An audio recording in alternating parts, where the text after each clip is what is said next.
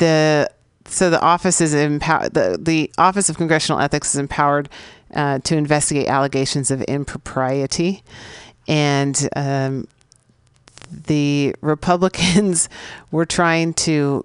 Um,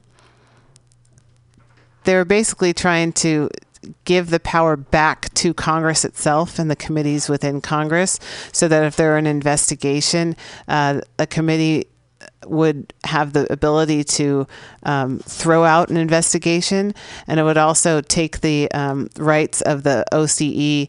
Um, who currently ha- can publicize information about investigations. They wanted to take that right away. So basically, bringing in any sort of uh, corruption allegations into the very halls and meetings of people who are being investigated for corruption.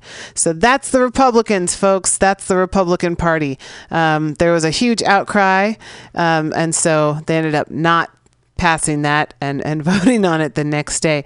Uh, but uh, that just kind of shows you um, the point where we are. I know I didn't really articulate it very well, but I apologize for that. But that kind of shows you where we are in American politics these days, um, where uh, the representatives uh, who are supposed to represent uh, the interests of the people um, are just trying to cover their tracks of corruption because they're obviously very deep. Thanks for listening to Women's Magazine. And uh, coming up next is the Common Thread Collective. So just remember, just when your aspirations seem outrageous, inspiration is contagious. Peace and thank you, and Happy New Year. se ha movido cuando encuentren que eran huellas del olvido. Y vuelves a tu rincón sin saber.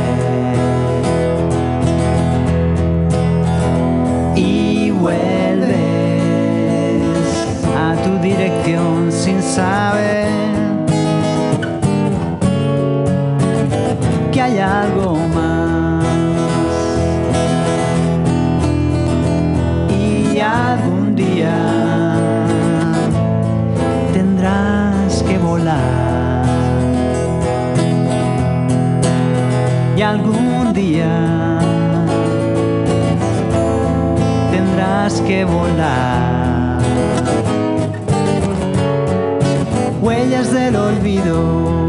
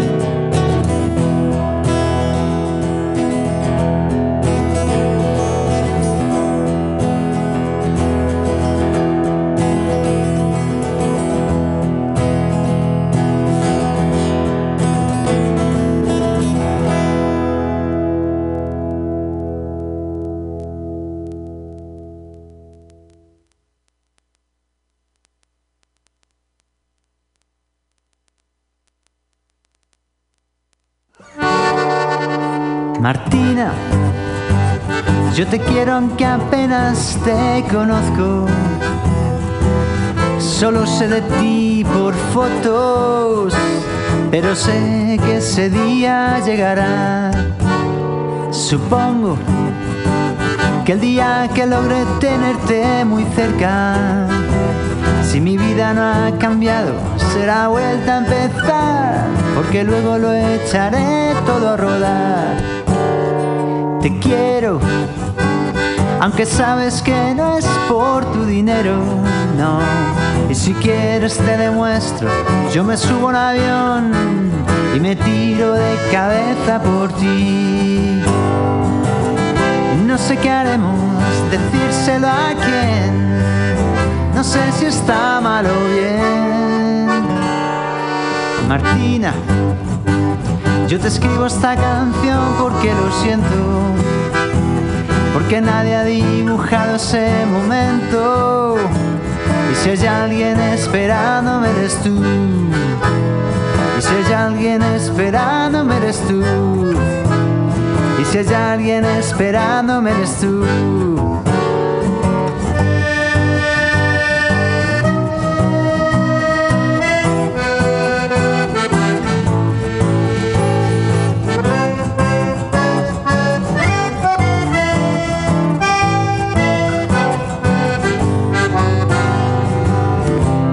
Qué haremos, decírselo a quién. No sé si está mal o bien. Te quiero. Si te veo a lo mejor no me atrevo. Pues siempre controlado en el misterio de hablar. Simplemente ese día llegará. Simplemente ese día llegará. Supongo que el momento llegará desesperado. No será tarde para ti, abre el regalo. Cuando veas, cuando escuches mi canción. Cuando escuches, cuando cante mi canción. Cuando escuches, cuando cante mi canción.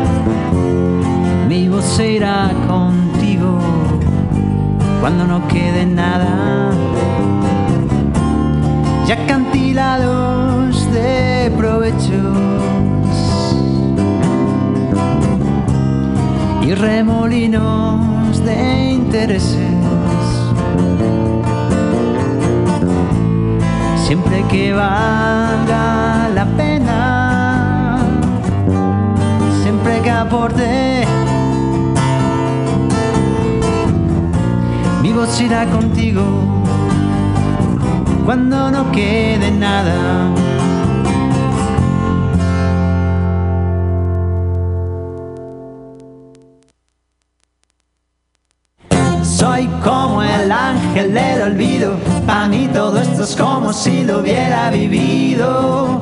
La calavera de tus huesos, soy parte de tu cuerpo, soy casi tu dueño.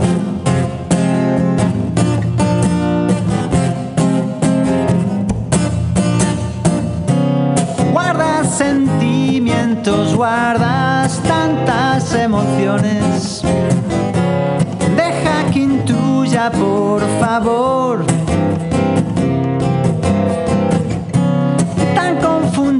Estás que no atiendes a razones. Si puedo, pinto tu color. Y te diré que no hay motivo ninguno. Y te hablaré muy despacito al oído.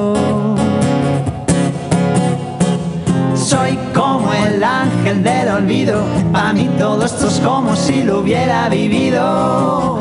La calavera de tus huesos, soy parte de tu cuerpo, soy casi tu dueño.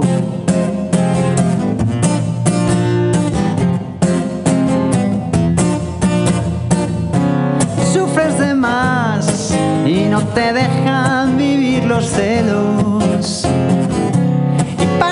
Tiempo sin razón. Los días son de miel, un regalo de los cielos. Lejos quedó ese nubarrón. Cada vez que he estado lejos del viento. Fue sin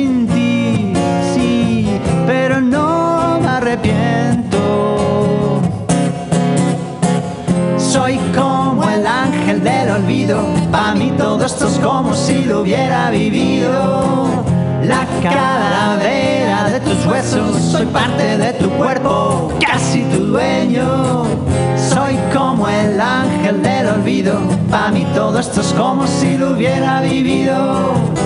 La calavera de tus huesos, soy parte de tu cuerpo, casi tu dueño.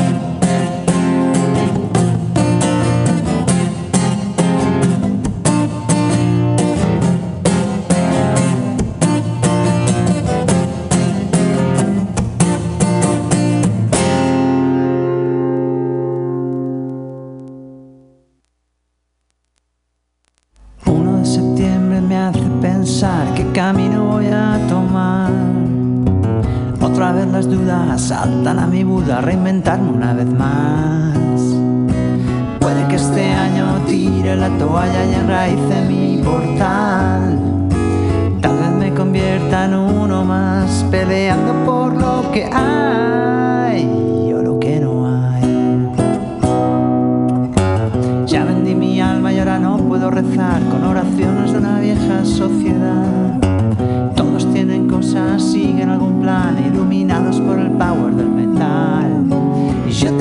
Del metal. Y yo te da igual, solo necesito mi guitarra para volar.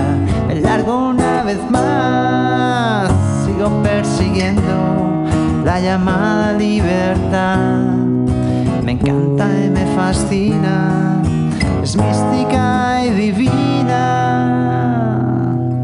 Puede que esté en Bulgaria, puede que esté en Nepal, tal vez viva en Cristiania o al sur de Portugal. Guarda tus plegarias ya.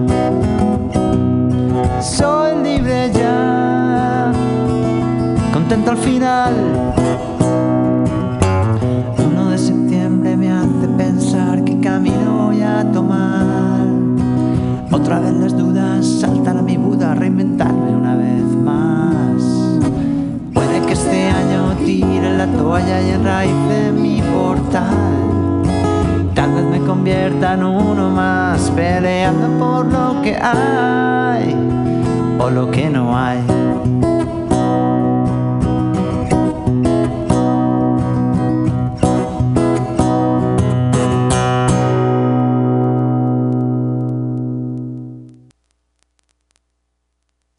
Decías que no había nada, que todo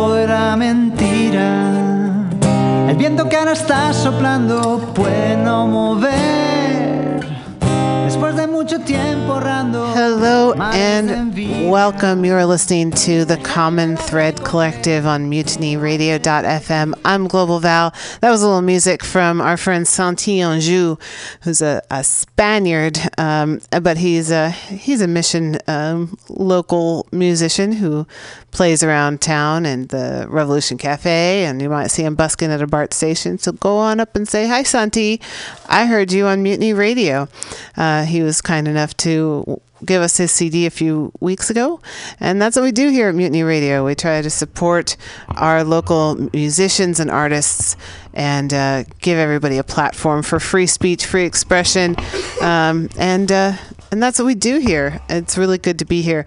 Uh, Diamond Dave is usually here with me. He had to go in and get um, he had a kind of a last minute appointment that got scheduled that he couldn't miss, but he he may be giving us a call in in a little while.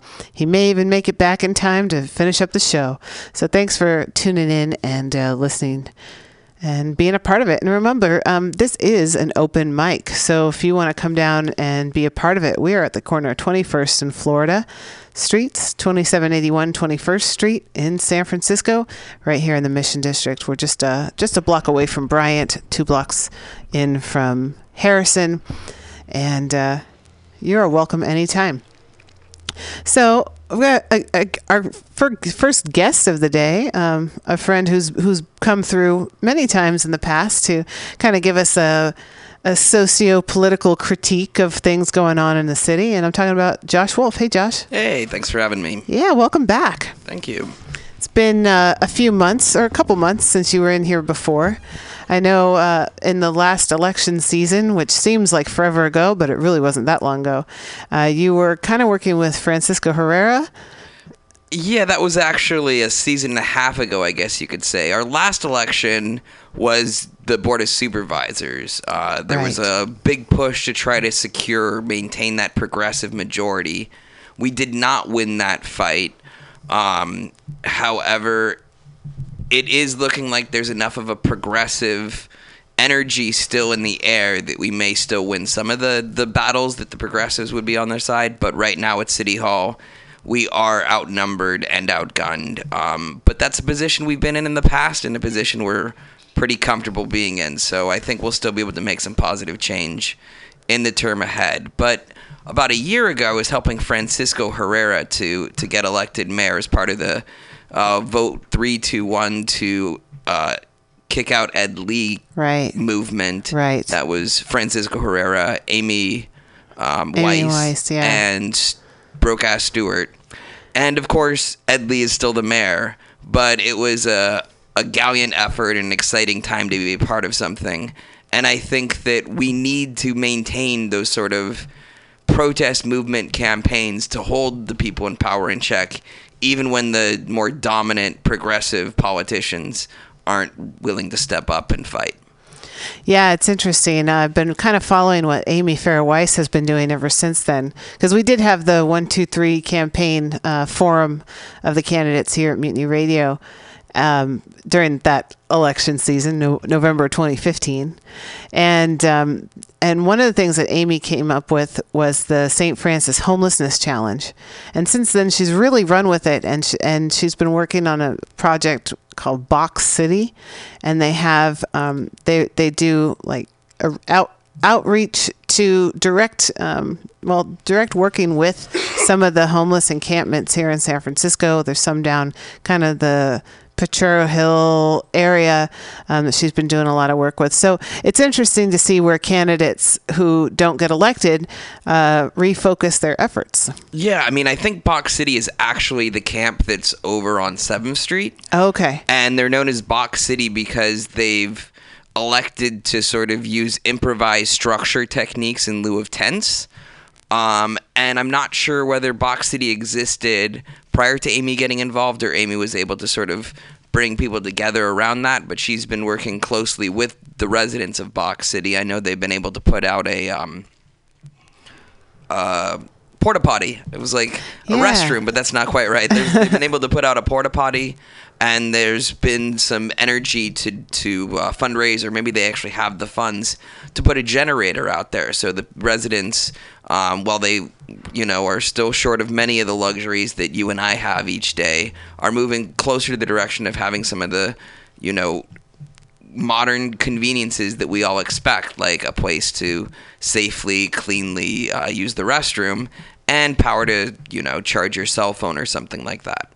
Yeah, and I think that's a really good thing to remember, you know, that there's a lot of people who are homeless in San Francisco who were previously residents, tenants, had had a place to live, had shelter, um, but uh, due to many many factors, but uh, rising uh, rent prices, evictions, um, and and all of uh, and the like. Um, we have a lot of people who are homeless in San Francisco, but still working in San Francisco and still trying to. If they're not working, they're trying to get jobs and services and.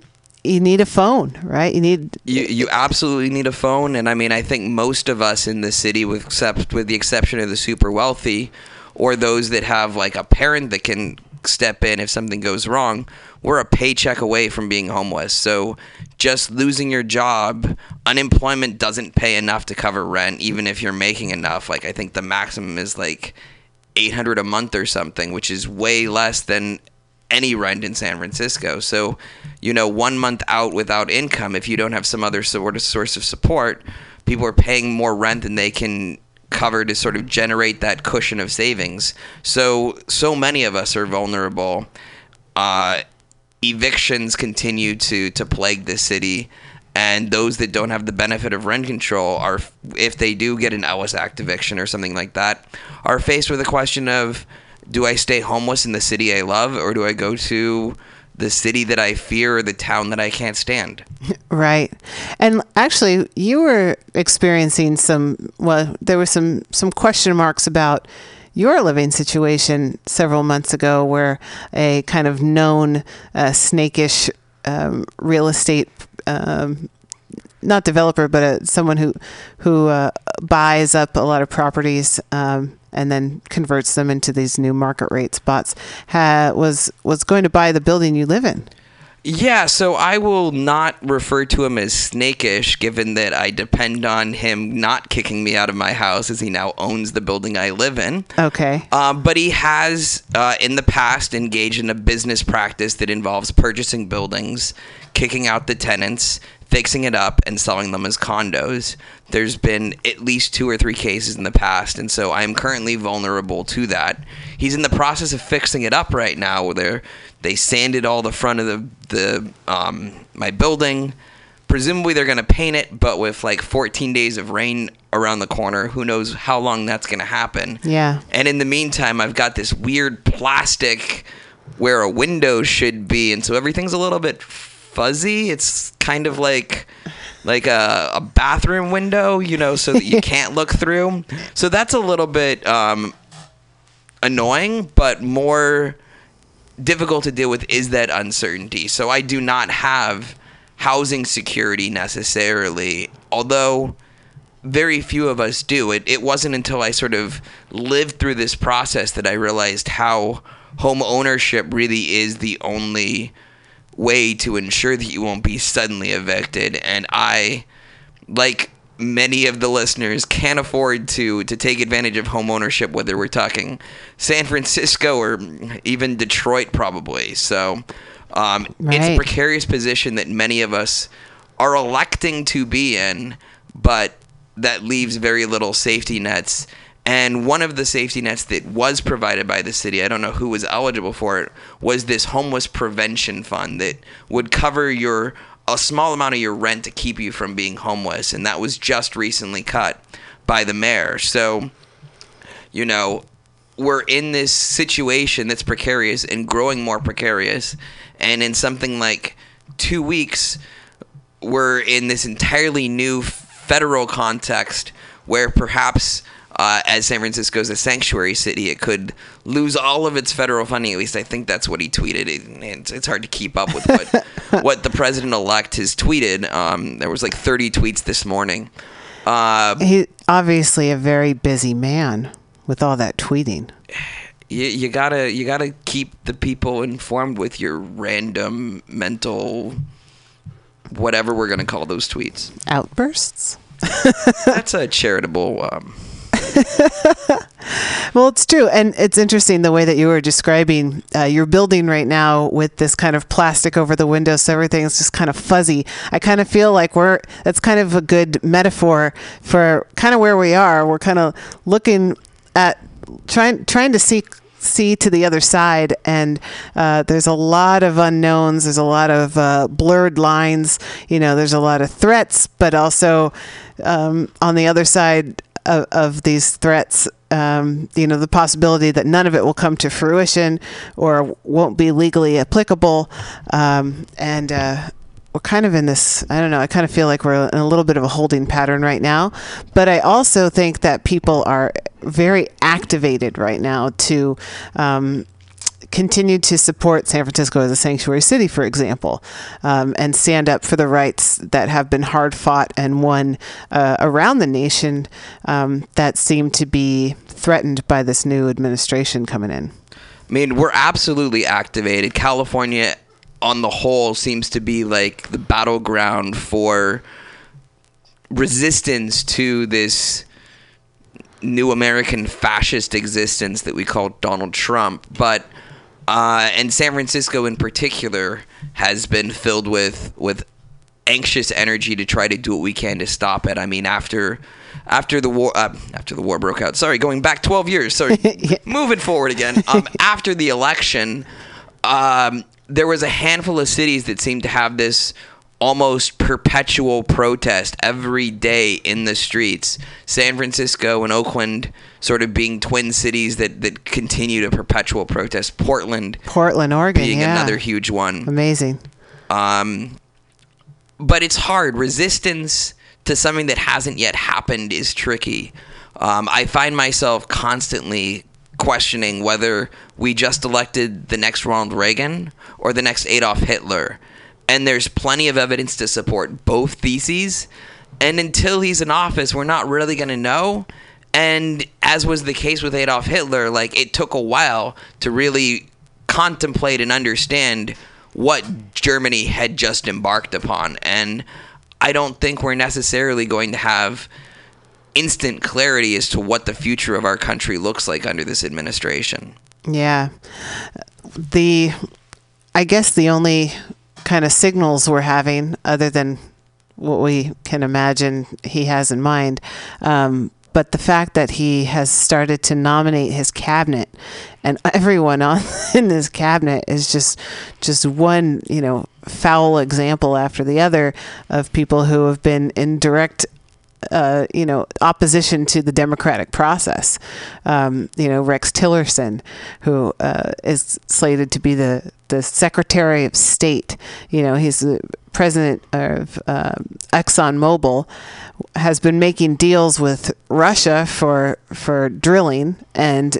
Uh, but has been thwarted by the State Department itself, who are saying you can't you can't make these you can't do that. You can't, you can't make this type of negotiations um, with Russia with this with this foreign government. So he was kind of you know mau maued and, and had to back off of some of the plans that he had constructed.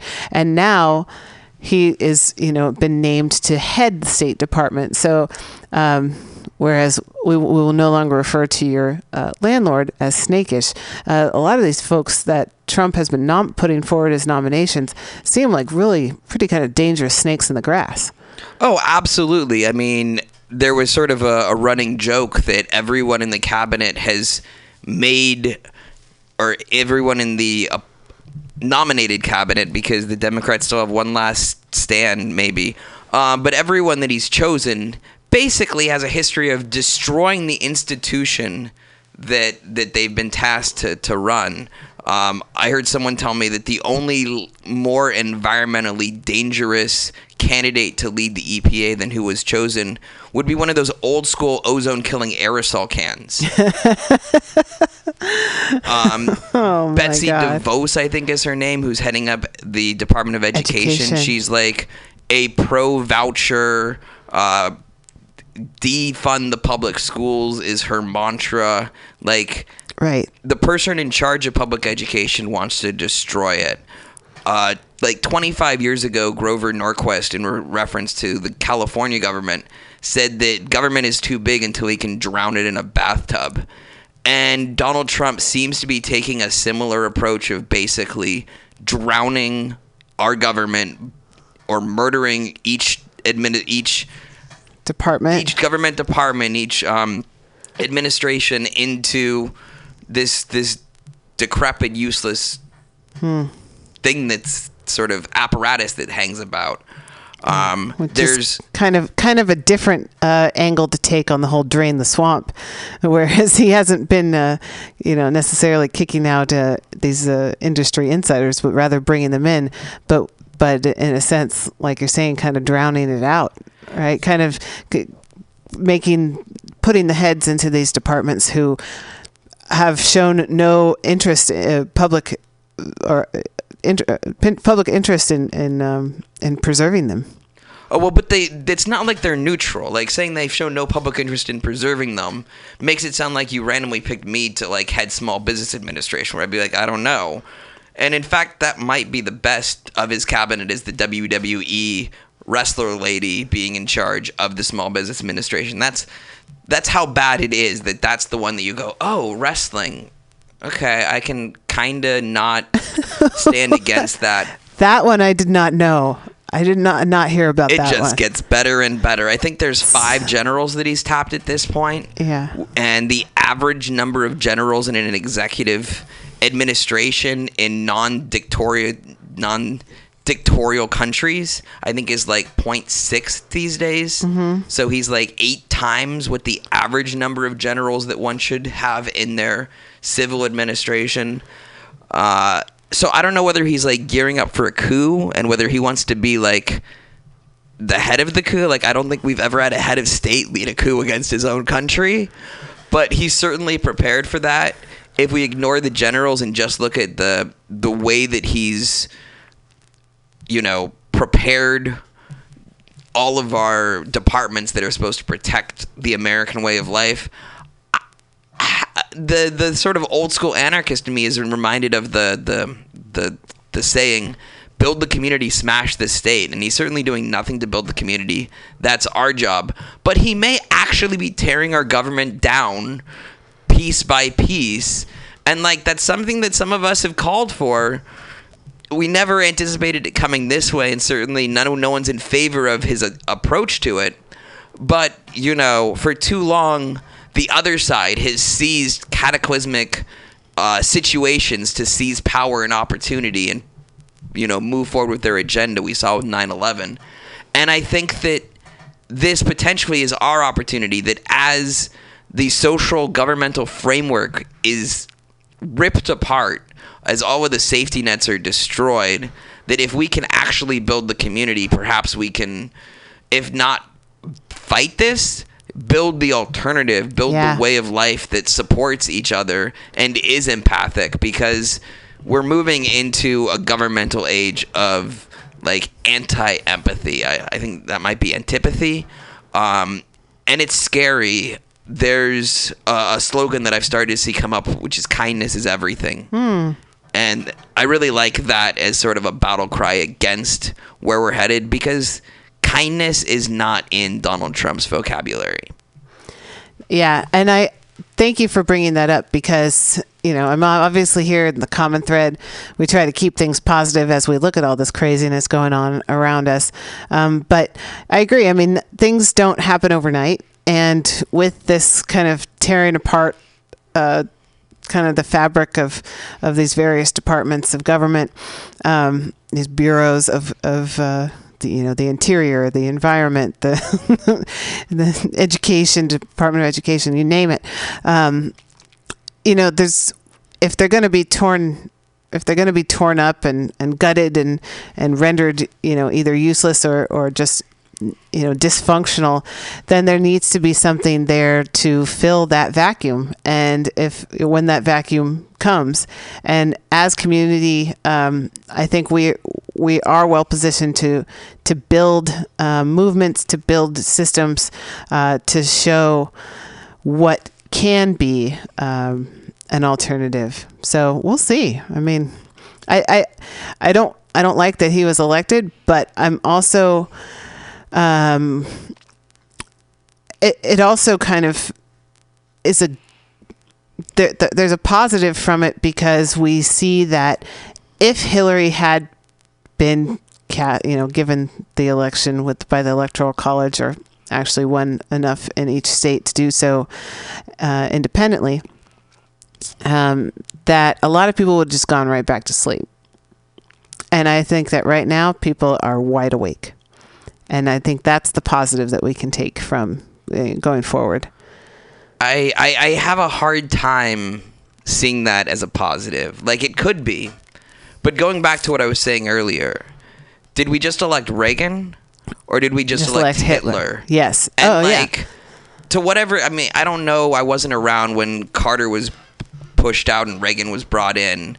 Like maybe there was a, a backlash and people were awakened. I, I don't really get too much of a sense of that. It is a different time, admittedly, right now. Mm-hmm. Um, but being awake to to to to putting a dictator such as Hitler or Mussolini or Stalin or any of these people, like, what good is it to be awoke if you're just opening your eyes to the apocalypse and there's nothing you can do about it? It does kind of. It is rather nightmarish, for sure. It's not. It's not a nice dream, um, but I just feel like uh, that people really would have just gone, kind of gone back to sleep. I mean, our the the U.S. government has just been. Even I mean, under the Obama administration, you know, a lot of people say, "Oh, I love Obama." And it's like, you know what, I I I I appreciate Obama um, for many things, but like in terms of foreign policy and and some of the horrendous uh, acts that he has signed into law, you know, just kind of the business as usual is something that I think a lot of people kind of fade over and like don't necessarily look at the bad stuff, and so they're thinking, okay, well, you know, Hillary's going to get in there and and just kind of kind of be like Obama in a sense, and then everything's going to be okay. But in in truth, nothing. It wasn't really okay before. But now we have this ugliness coming in that nobody. I mean, we don't want it, and so it's it's that's definitely not a positive. But I but I do see that because it's so stark against what has been that folks who have been against Trump since the beginning are saying, well, we can't let this get out of control. And I think that's kind of where the activism is going to kind of come in. I don't know. I mean, there's there's certainly that. There's the people that voted for him and are now unsure. Like there's been reports about all of the coal miners. Like they voted for Trump because Trump said we're gonna bring clean coal. We're gonna get you your jobs back. And like when you can't figure out how to put food on the table to feed your family and someone is promising to put you back to work, it's really hard to vote against them. Uh, but now they're they're wondering whether or not they just signed their own death warrants. Um, in fact, at the whole Thanksgiving dinner table, you know, who voted for Trump, who voted for Clinton, you know, always comes up and came in my family. And my cousin was actually like, "Well, I voted for him. I just hope he doesn't kill us all." Well, that's that's an interesting concession. yes. Well, let's we'll keep up the vigilance. We'll say. Indeed. So you had kind of, th- and thanks for coming down today. Um, you know, it's always good to have your perspective, and um, but you had kind of an interesting interaction on the way over to the uh, station today. Yeah, I mean, actually, it was it was earlier this morning, and I was out for a walk, getting coffee and something to eat for breakfast, and there was a a man with a sign that said, "Pray for a Google job and a home." And I've never seen a sign quite like that. He actually noticed that my shoes were untied and said, "Your shoes are untied." And I thanked him and looked over and saw saw his sign, and he said, "Can you come here and talk to me for a minute?" And I said, "Sure." And you know, why do you want to work at Google? Was my first question. And his answer was something along the lines of, I feel like they're a good company that's changing the world. He then explained that we live in the most exciting times. Um, now, I jumped to Trump in my head, and he seemed to be more focused on sort of the technological advancements. Uh, and he immediately followed up with, like, it's complicated, but it's amazing. And I can't argue with that. And so I started talking to him. Obviously, I'm in no position to, to offer him a job at Google or anywhere else for that matter. Um, but like, I didn't think that that that that just putting it in my prayers that he'd get hired at Google and, and find a home was was was necessarily all that I could do. And so I racked my brain in terms of what what can I do. And so I, I asked him if he'd like to, to participate in a little interview. So I pulled out my phone and, and shot some video asking him why he wants to work for Google.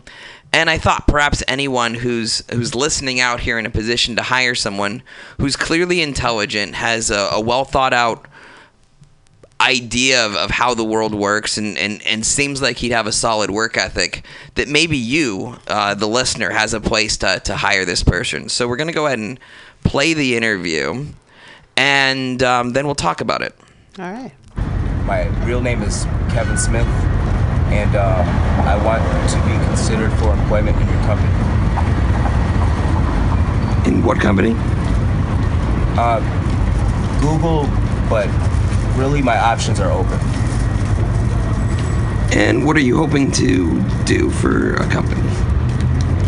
I I don't know specifically, but I do know that I have a very keen interest in helping to create a unified intelligence, and I'm willing to do just about anything to that end and learn anything. Uh, there's really nothing stopping me. And what past experience or skills do you have to contribute to a company that might hire you? Um, I would think, or I would say that the probably the most, probably the most um, essential skill that I've acquired over time is my ability to like reason, um, use computers. Uh, I'm, I mean, honestly, like I've been, I've been, I've been living outside for so long, and um, I've been, uh, I've been uh, living a very, very minimalist way of life for so long that to like name skills is, uh, it's kind of like an odd question for me because I don't, I don't have any like certifications or anything like that. Um, but I do have a wide variety of skills. I've, I've done so many things, uh, and I know I could do more. I know that my brain is without limit. So that is that is that is what I my what my answer is to that question. And if people want to reach out to give you an opportunity, how can they get a hold of you? Uh, my email address is k e v a n m s one at gmail.com. All right. Well, thanks so much. Thank you. That was a pretty cool man on the street interview you conducted there. Thanks. You know, it is interesting to hear somebody, you know, talk about because you asked him, you know, that the question, of course, if you want to get a job, what are your skills?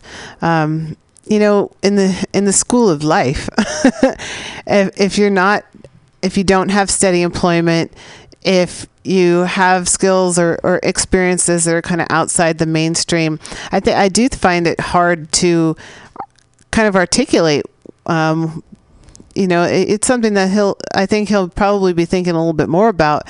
But how do you actually articulate, um, you know, the, the, the wisdom, the, the skills, the, um, the temperament and things that, that you've acquired just through your, you know, general everyday life experiences. Um, but he certainly had, uh, a, seemed to have a, a clear and lucid mind for, um, his situation and what he what he would uh, prefer to be getting out of life. Yeah, absolutely. I mean, I've I've never actually stopped someone on the street and sort of conducted a mock job interview on camera to to try to hook them up with a position. And uh, just in case you uh, didn't get his email address down, I believe it's k e v a n m s one at gmail.com. So if you're looking to, to hire our friend here, it's K E V A N M S 1 at gmail.com. Hopefully, you'll be able to, to offer him uh, some help. But that question, like, what are your skills? Uh, what can you contribute to a job, particularly without knowing what the job is, is such an interview question. Like, we are. Uh, those of us that have sort of gone through the traditional education and job world have been trained to to think of our skills in this weird way to be like oh well i type 65 words per minute and i know how to google to find things on the internet and yada yada yada like we've we've learned how to like differentiate what we do from how we market what we do. And some of us are better than others but someone who hasn't been posed that question in I, I, believe he said he's been 15 years on the street someone that hasn't had to sort of think in those terms it, it's it's not a fair question. And in fact any any time we're dealing with finding jobs for those that have been out of work and in sort of non-traditional capacity um, for an extended period of time i think we need to sort of reframe how we conduct our hiring um, because if you asked him like how would you go about this, that, or the other thing that's a, a skill that's required at the job, I imagine he would have had no difficulty answering. But when asked to, like, give me a PowerPoint on what you're good at, he's like, I don't know, I'm good at thinking. Like, I don't understand the question. And I think that's legitimate. Yeah, absolutely. And I, and, um, it's a good conversation to be having because there are so many folks, especially in our in our community here in the mission and artist community, who have so so many different experiences, job experiences, life experiences, travel experiences that you know, when they say, well, you know, what kind of experience do you have? You're like, well, where do you want me to start? You know, do you want me to tell you about my radio shows? You probably don't want that. You probably don't care about that if I'm, you know, applying to be an administrator. You know, it's like, well, let me, I really, there's things I could talk about that are interesting, but they're probably not relevant to this job interview in particular. You know, so I think it'd be, I, th- I, I think it'd be interesting to, to have kind of like an alternative uh, job skills workshop or something. Um, because uh, I know personally that I, I kind of hate those general job interview questions, and I've been working since I was 17, so it's uh, it's always kind of um, you know, kind of a question. It's like, okay, which what, what angle am I going to take here so that I sound professional and I sound like I know what I'm talking about, and I sound like I know what what uh, job I'm applying for. It's a, it's tricky. It's a it's a skill set that um, people really have to work on. Absolutely, and it, it, didn't really occur to me how much that was until like reflecting upon his answer, because I I just sort of went into the like, well, what what what would a potential employer ask him, and like well, what do you want to do? Was the first question. He's like, well, I just want to work on something about unified intelligence. And it's like, great. What would you like to do with unified? And I don't know. Well, that's understandable because, like, this technology is changing at this frantic pace and it's hard to keep up with and like you don't have the luxury of like being able to just sit on the internet for however ungodly many of hours a day I spend just seeing what's happening in the world. Um but what the questions to ask to really like distill those answers from him, particularly when there isn't a clearly defined job, was a challenge that I just could not figure out how to to handle on the spur of the moment while interviewing him. Um, but I do think that the the way that he cut through the questions, no matter how less than familiar he was with the subject matter, still speaks to uh, his proficiency as a potential employee. Nice. Well, we hope that we wish Kevin well. Let's give him his email address again. Yeah, and uh, just he, he goes by Moon right now, actually, but I guess Kevin's his birth name, and it's uh, K E V A N M S 1 at gmail.com. And if that bounces, try K E V A M as in man, because I'm not 100% sure whether it was Kevin or Kevin, um, but I do believe it's Kevin. So K E V A N M S 1 at gmail.com. Awesome. Well, Josh, you're certainly. Uh, um, um, thank you for being man on the street and conducting that interview on the spot. You know, and I think just just even giving him the opportunity to do that is. Uh, and, and not just you know ignoring his sign or ignoring his comment that your shoes were untied, as so many people may just w- keep walking by. Um, you know, I appreciate your engagement, and uh, I think that's a um, a good thing to take away from, you know, from from this interaction here is, you know, stay engaged and don't be afraid of other people. And just because uh, they're in a different life situation than you, doesn't mean you can't have a constructive and interesting interaction, conversation, and uh, learn something new about uh, about folks, and maybe even help them out. Yeah, absolutely. I think that, and thank you so much, but I, I think that, like, taking the time to understand the people that we encounter, to really hone our empathy, and to to keep in mind as we move towards a, a world where we're going to be more and more deeply divided, both politically and probably culturally and in other ways as well, is mm-hmm. that like we're all still human beings that have more in common than we have different. Um, and as the battle lines are drawn, we're going to tend to forget that. Uh, we're going to see the enemy as the enemy and not as another human being because that's the only way that global powers are able to actually get people to engage in such horrific atrocities is that if the enemy is not a human being, then you can kill them and not feel the consequences. But if you can acknowledge that they are just as human as you are, then the difficulty in, in dealing with mortal combat becomes so much more intense. And maybe it's not going to be a literal battleground, but those same ideologies, those same philosophies are going to permeate our communications, our media landscape as well. And empathy is resistance. Nice. I like that. And I want to add to that that uh, human rights are, are cultural benefit, social benefit. Um, and uh, thank you for being part of the common thread. Thank you for having me. I look forward to speaking again, and hopefully, uh, Diamond Dave will be with us the next time I'm here. Oh yeah, yeah, I know. He, he was kind of bummed to have to go to this uh, last minute appointment. But a uh, quick question: I don't know if you know anything about it or what your plans are about some of the um, some of the actions uh, surrounding the inauguration. The January 20th is the day of the inauguration. January 21st is supposed to be the Women's March on Washington, um, but symbolically, at least uh, going around the country, a lot of people are going to be um, kind of standing up, protesting, organizing, and such. Uh, do you have any plans, insights, or information about any events? Well, I uh, I was kind of hoping to, to actually get to DC, and if uh, someone wants to randomly send a plane ticket my way, I'm happy to go and report on it. But I don't think that's going to happen at this point. So there's actions happening in Sacramento, Oakland, as well as San Francisco. There may be protests in, in some of our other Bay Area communities as well, but those are going to be the big ones, I imagine. Um, I will probably be either in San Francisco or or Oakland. If I felt like the battlegrounds were really more in our state capital, I'd be more inclined to come to Sacramento. But we've got a rich history of some pretty amazing protests in, in both Oakland and San Francisco, and I think that it's convenient. It's not an hour and a half away. And should you get arrested, it's a lot easier to, to get bailed out from your hometown than finding people to pick you up far away.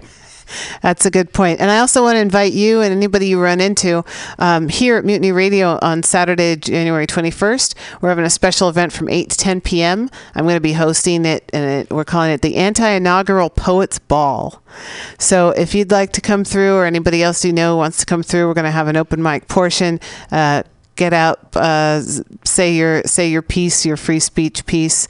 Um, and uh, it could be poetry or music. Um, if you have a, a crafted manifesto, hopefully not just a, it's not not just a kind of off the cuff uh, soapbox, but hey, you know it's Mutiny Radio, so kind of it's kind of open. Um, so you're welcome to come through. Uh, again, that's Saturday, January 21st, here at Mutiny Radio, 8 to 10 p.m. Um, we're at 2781 21st Street, and uh, it's free to attend, um, but we will be, you know, asking for donations if you can do it um, to support both Mutiny Radio here and also the Poems Under the Dome, which is coming up in City Hall in April. Wonderful. So. I mean, improvised poetry can be powerful. I think the the bigger issue is is is keeping people on a, a limited how long they get to, to, to take the stage, and like you know, you can pre plan and spend 10 years writing this this epic poem that's terrible. So That's true it, it's more amount of you know keeping things moving than than whether or not they're prepared in my book. You are a smart man, Josh Wolf. Thank you for being part of the show. I know how you feel. Thanks for having me. All right, you're welcome back anytime. Great. So, folks, you are listening to the Common Thread Collective here at Mutiny Radio. I'm Global Val, and uh, I'm going to play a little music, and then we'll be back, and we'll have some more live music, perhaps from Bloodflower, and we'll have some poetry from Richard Sandoral and anybody else who's out there, and I can't see over the bench right now. Um, but away we go. It's the new year, 2017.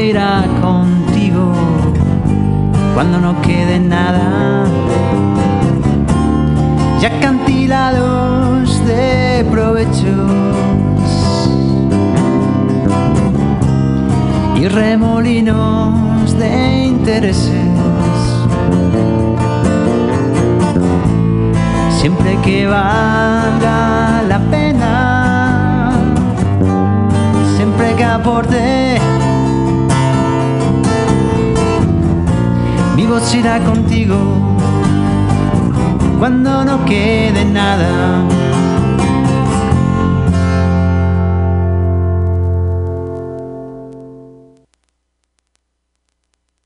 Soy como el ángel del olvido, para mí todo esto es como si lo hubiera vivido.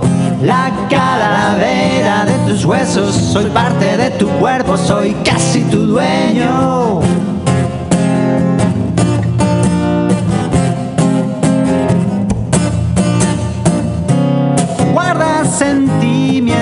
Guardas tantas emociones. Deja que intuya, por favor. Tan confundida estás que no atiendes a razones.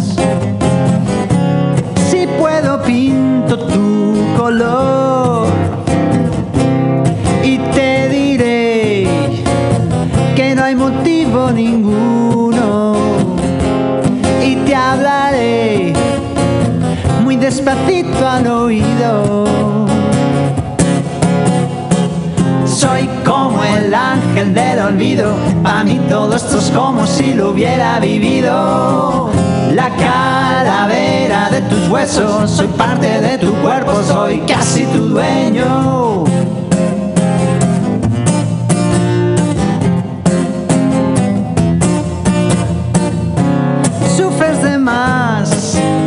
Te dejan vivir los celos. Y paras el tiempo sin razón. Los días son de miel, un regalo de los cielos. Lejos quedó ese nubarrón. Cada vez que he estado lejos del viento. Fue sin ti, sí, pero no me arrepiento. Soy como el ángel del olvido, para mí todo esto es como si lo hubiera vivido. La calavera de tus huesos, soy parte de tu cuerpo, casi tu dueño. El ángel del olvido, para mí todo esto es como si lo hubiera vivido.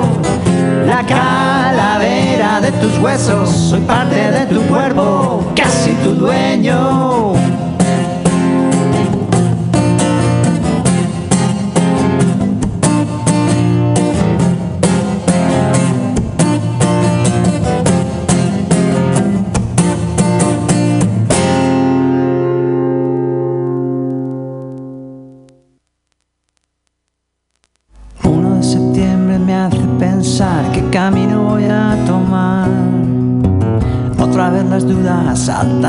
a reinventarme una vez más.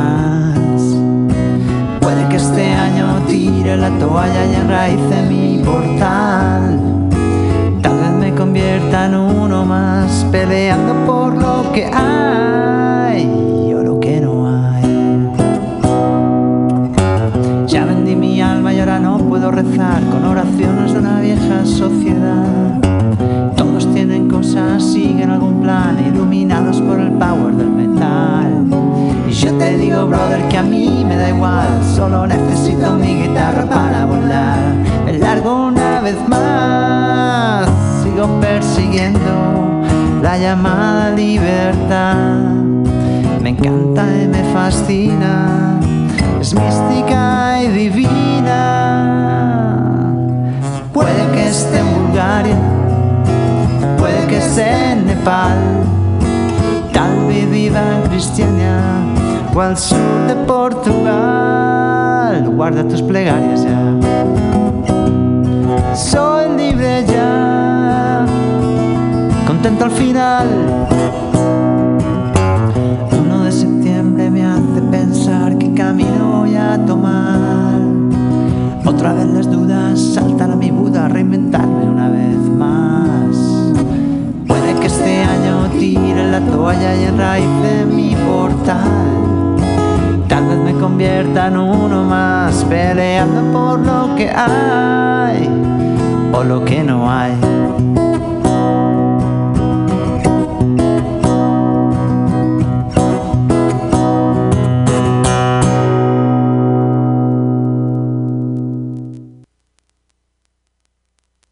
Decías que no había nada, que todo está soplando puede no mover. Después de mucho tiempo errando mares de envidia, dejé mi vela recoger aires de ti. No sé dónde está el punto perdido. Tal vez es que el mundo se ha movido y no sé volver al sitio donde estuve. No sé, pues que el tiempo se ha movido. ¿Dónde fue? Donde yo perdí el olvido antes que nazca un sol. No sé por qué el tiempo es tan jodido. Tal vez haya perdido rumbo fijo. No sé dónde estoy, no sé dónde voy, no sé qué pasa primero.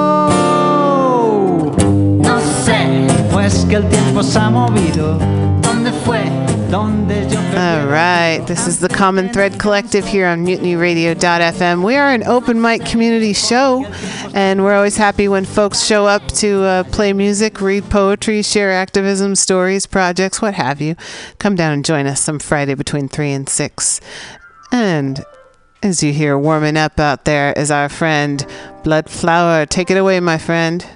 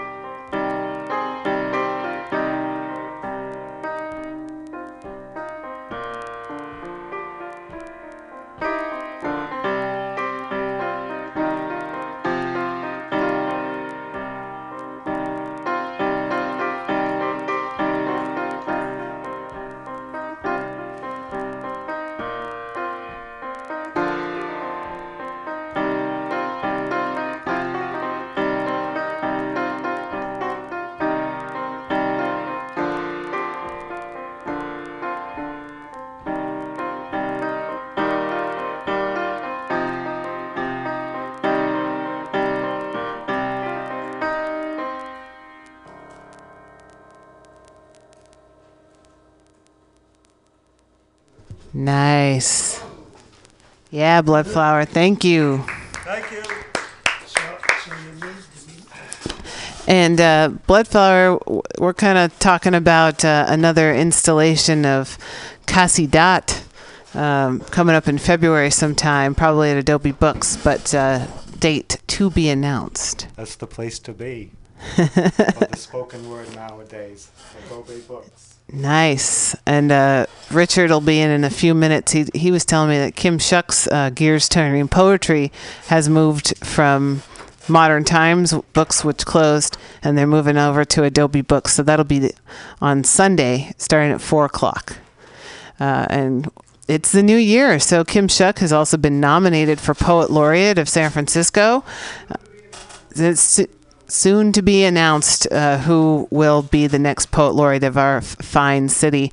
And uh, whoever that may be, we'll be inviting them to read the first poem at Poems Under the Dome, which happens every April inside City Hall. April is National Poetry Month. And so. Uh, this year we're having i believe it's the 12th annual poems under the dome it's going to be thursday april 27th 5.30 p.m and it's going to be a good time as usual uh, with free poetic speech inside city hall that beautiful uh, Beaux-Arts uh, building here in san francisco. So thank you uh, thanks for all that information and thanks for the music bloodflower and right now we've got uh, max who's come back. Welcome back max. Hello. and uh, you have a design of a an all organic garden tower that you've de- developed and been developing for the past couple years, and they you have already made many of them, and they're in different parts of San Francisco.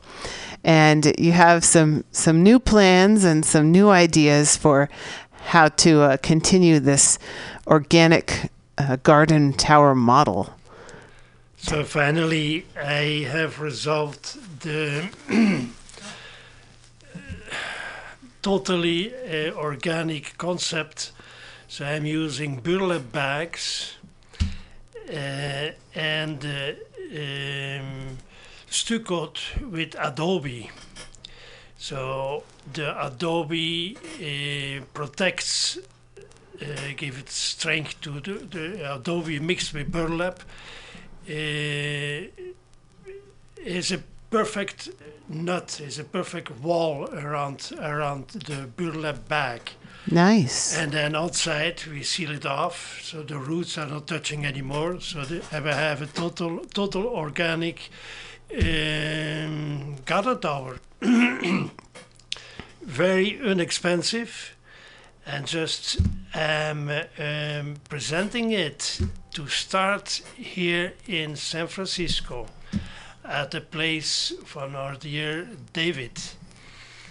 Uh, his garden just bring a, a group of volunteers and we build them up there a dozen of garden towers and even a few of them we can cover them with some uh, solar greenhouses Yeah, so so I like the idea. I like the the concept of this the all organic. There's no plastic. There's no metal in these garden towers. So you can uh, with the burlap and the adobe, you can kind of make them the shape that you want. And so up going up the tower, you can have different openings where different um, plants can be planted. I, I, I have my pockets all around. So Pockets. one, one garden tower I had about 20 pockets.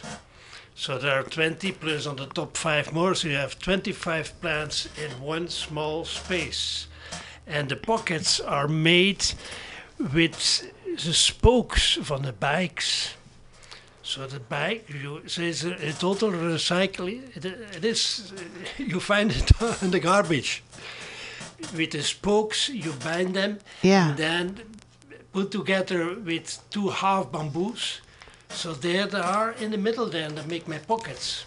So very simple and i'm very pleased that we could uh, do this first workshop.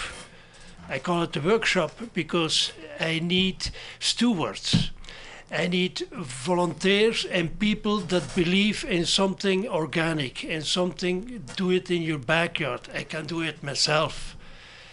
That everybody with a little bit of a green thumb, not a green thumb only, but to be uh, half handyman. Yeah. Well, he can do it. It is easy stuff. I'm, I'm, I'm building it up. I'm trying to build up the, the, the concept to teach it in the high school from Waldorf. Yeah, Waldorf That schools. they- that kids Love that. Learn how to make it, but it should not be the privileged Waldorf kids that should learn it, but everybody. So to build up workshops, and this had to spread out. Do you have any um, any plans for upcoming workshops, or you're just trying to make Well, plans? I'm, I'm making. I'm. I'm. I spoke yesterday. I have sent some some reports to to uh, Diamond. Uh, some months ago, we spoke about it, and and it was okay. Well, but I'm taking it serious now that we will build up our first um, workshop with really new stewards that they can learn really totally with the heart uh, to have organic food. They cannot buy it today from, from, from, from Whole Foods because uh, they can pay for it, but they can Right. do it in the backyard. And here is my goal that we have to be come back to the nature. And when you have a garden tower with 20 or 25 plants in it, um, do you keep it in the same place or do you rotate it uh, um, in to get different sun or what kind of plants do you grow in your garden towers? all kind of vegetables, even um, even tomato plants. Uh, just name it. No, there's, there's, there, there are no limits. So the the real the real good stuff from, from this garden tower is that we have earth there with all the minerals and trace minerals and all the best, the cream of the cream, we can say. Yeah. So no no air pollution, no uh, uh, just pure pure healthy earth with all the needed nutritions that are organic. So this you're giving to your plants there something that is very healthy for us. Yeah. Give, we give the best of the best. Where do you get your earth? Where do you get that soil? the different, there are different sources that, that are on the market that, that are okay. I can, we can make up more or less a formula that is correct. The earth is so important to make an organic earth. Yeah. Um, I, I am I have to ask almost to call in the Lord, the universe, because it is complicated.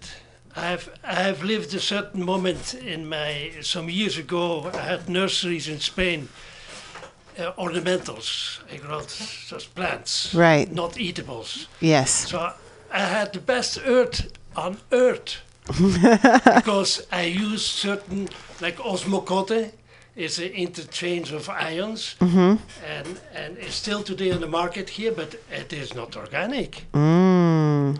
Interesting. now today is something to do really organic. It is it is it is complicated. It is it is not easy.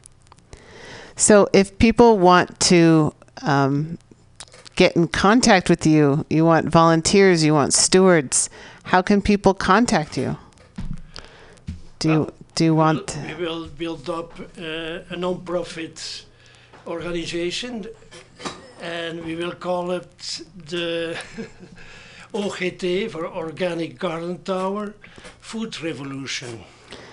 ah the the o, OGT Organic Garden Tower uh huh food Food revolution Revolution. food revolution, um, nice. So but- for with, okay. for no money, for no money, uh, garden tower with all the products, uh, you spend maximum hundred dollar on the garden tower.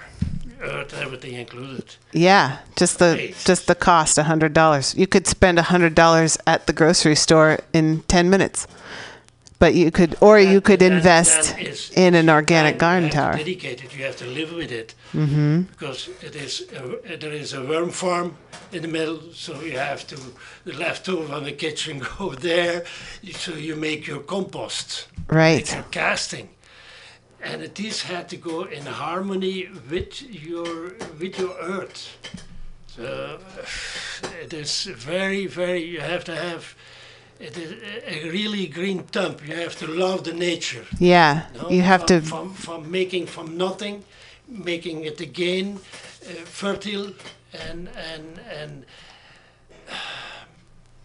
It's coming back uh, when you have a good earth uh, you have a, a good, a healthy plant, and you have a healthy person. So it is a circle. Yeah, yeah, and then I think it's, I mean, the the dedication you're talking about. Um, you know, I to some people maybe that sounds like a lot of work. Like I, I don't know, I've never grown anything. I have a, a cactus, you know, but I I found that. I mean, I I grew up here in the city, you know, with a backyard, but no food growing or you know maybe some plants but not taking care of them but several years ago um, we put a garden in to the backyard and it's very um, it's almost addicting. Once after you start working with the plants and the food and the soil you realize oh i'm visiting the garden every day. I'm checking my plants. I'm pulling weeds. I'm you know giving the roots more soil if they need to. So if people are listening and they think oh this is this is too much this is too hard um, i want to say that it's really not as hard as you might think to if you have this garden tower that takes up a small space you know i near your home um, Although it's easy to possible to in- be involved Just open the window and, and you can have it in, in, in your balcony. nice Incredible. Yeah, I, I, I like to tell people, um, you know, you can have a, a garden uh, in a space as big as your television. So you can you can make that choice. Uh, it is a future. It is a future uh, vertical growing, and it is the you're saving up to seventy percent of water. So I don't, don't tell you more. The um, well, uh, the movement had to grow because it is possible.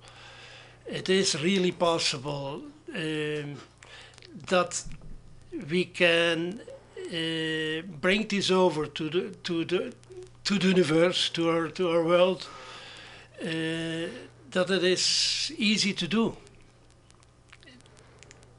To have to survive, so there is no more need to, to, to say, oh, but there is a dedication. There is there is a need. There is a gift of love to the nature. If if this isn't there, well, then uh, better going to another world. no? Do you want people to contact you?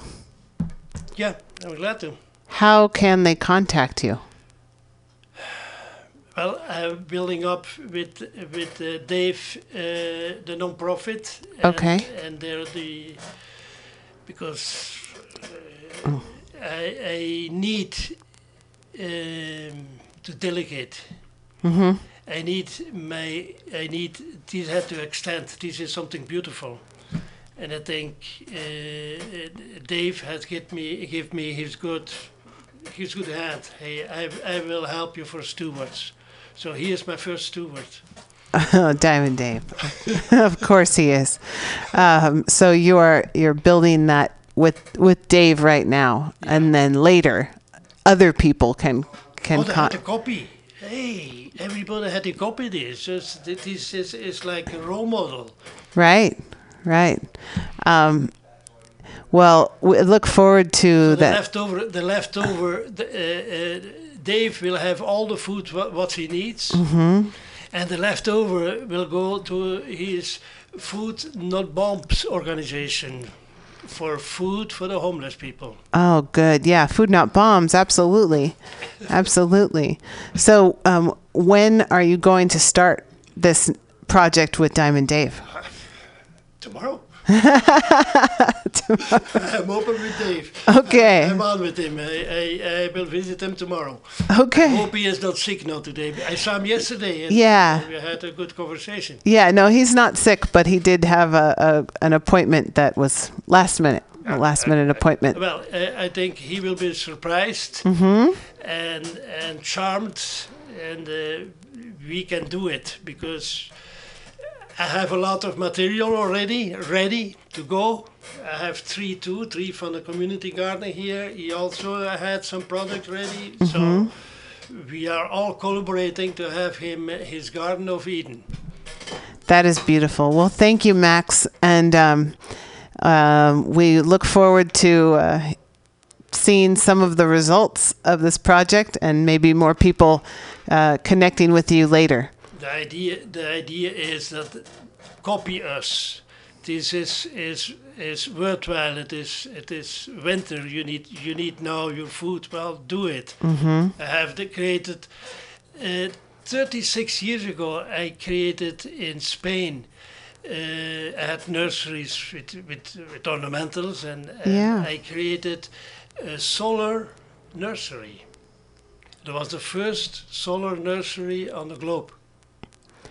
In in uh, an acre and a half, totally incredible. So, like a So giant. experience in solar. Yes. I can give it back now, and I'm doing it now here. Uh, a shelter Mm-hmm. uh, is possible today to have a solar greenhouse, and you are protected and off the grid. You can grow your uh, heirloom tomatoes the whole year round. That I have seen pictures of some of your work, some of the large scale gardens that you tended and created, or um, and it, it's just be- beautiful, beautiful places. So I, I think that's a great reminder also that you can have a solar greenhouse. Yeah. Put a put a panel on the on the roof of your greenhouse to uh, No, no, no, no. So the the the, the greenhouse by itself Uh, is possible today to paint it with solar paint, solar paint. So you said translucent solar paint. Uh, okay. So uh, it is it is in the market on certain in certain places in, mm-hmm. in Europe and, Oh, okay. and some other states, but we don't have it here on the market in California. Interesting. Interesting. So not solar panels. So we we we paint the whole structure. Uh-huh. With this special paint so that It is first- when the the sunlight comes in, it's trapped inside? Like kept through. inside? It goes through and then the heat stays. if we lose certain radiation that we need, Mm-hmm. uh, we have extra grow lamps inside. Mm-hmm. So and, and and in certain places like in San Francisco, cl- uh, close to the Presidio, in the summer we don't see almost the sun. Yeah. So we give it artificial uh, sunlight. Mm-hmm. So it is it is possible today. So there we go. Nice. And the question, next question, can you use solar panels to um, for the uh, for the heat lamps inside? Do you, do you do that too? Well, this is. Uh, there are many. The the the solar um, industry it is still. There's still a lot to go. There's still there, there are big. Yeah. Still, but but it is there. Yeah. Well, we're going in the right you don't have to direction. go over to oil and and, and like Mr. Trump there is. uh, Well, forget it. Yeah. You have to go to new newer technologies, and and solar is one of the good ones. Excellent. Well, I, I thank you for sharing some of the pictures um, of your garden towers. I know Diamond Dave asked me if I could put those pictures on our Facebook page, if that's okay with you. Perfect. Um, so I'll post that on our Common Thread Collective Facebook page and give people a, a visual idea of what we're talking about. And like you said, so that they can copy it, but using, I mean, your expertise um, to get started on these projects. And with the next um, workshop with Dave, you will have a new new things for your program. Nice. Thank you so much. And I'm always excited to hear about your organic garden towers and hope that people out there are listening and getting inspired. And if you have some ideas too, other things that you're doing in that vein, and you want to share it on the show, feel free to give us a call 415 550 0511. We need you. Yeah, we need you. Thanks, Max. All right. So uh, you're listening to the Common Thread Collective. We're casting that wide net, finding the common thread. And don't panic, just keep it organic, as Diamond Dave says. Um, so I'm going to play a little more music here, and then uh, we're going to have more participation from our friends who have come down to the station today. Again, we're at Mutiny Radio, 2781 21st Street in San Francisco's Mission District. And uh, you're welcome to join us any, any given Friday. Here we go. Por mi amor, tuve que darle miedo. Encontré la solución, un sendero hacia el amor entre los tiempos. Y ahora suena una canción y en su ritmo está mi voz atrapada en deseo. como dos islas en un volcán. Disfrutamos del momento. Cierra los ojos, vuela hacia mí. Resolvamos el misterio. Tengas miedo, no, solo sé tú confieso un secreto, que hay un lugar cerca del mar, donde mi amor siempre es eterno en el tiempo.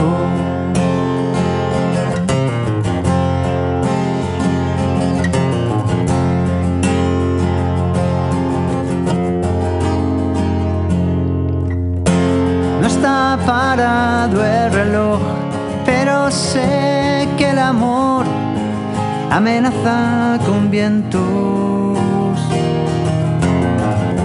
Sin tener una razón, siempre estuve en mi rincón, abocado al remedio. Comprendí la situación me parece que tú yo somos parte de un sueño. Y aunque no ha salido el sol, estoy viendo en tu color la mitad de mi juego. Somos dos islas en un volcán, disfrutando del momento. Cierra los ojos, vuela hacia mí, resolvamos el misterio. No tengas miedo, no, solo sé tú. Te confieso un secreto, que hay un lugar cerca del mar, donde mi amor siempre es eterno en el tiempo.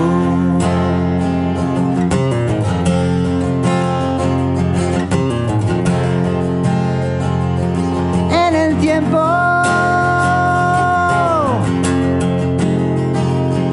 En el tiempo.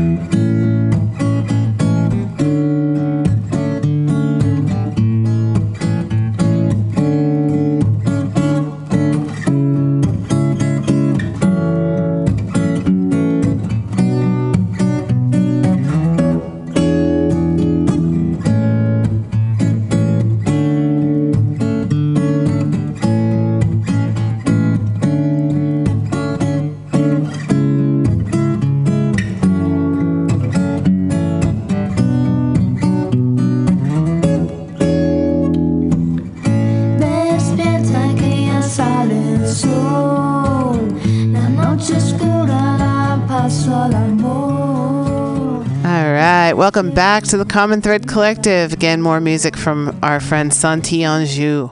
Um, thanks for giving us that CD, Santi. Um, we're back on the Common Thread Collective, and I'm sitting here with Kyle from the band Taller Younger Brother. Yep, that's the one. That's the one. Yeah, maybe get a little, little bit little bit closer. closer. There we go. Perfect. Um, and you were in here. When did you come in here? It was a couple months back. Yeah, a couple months ago.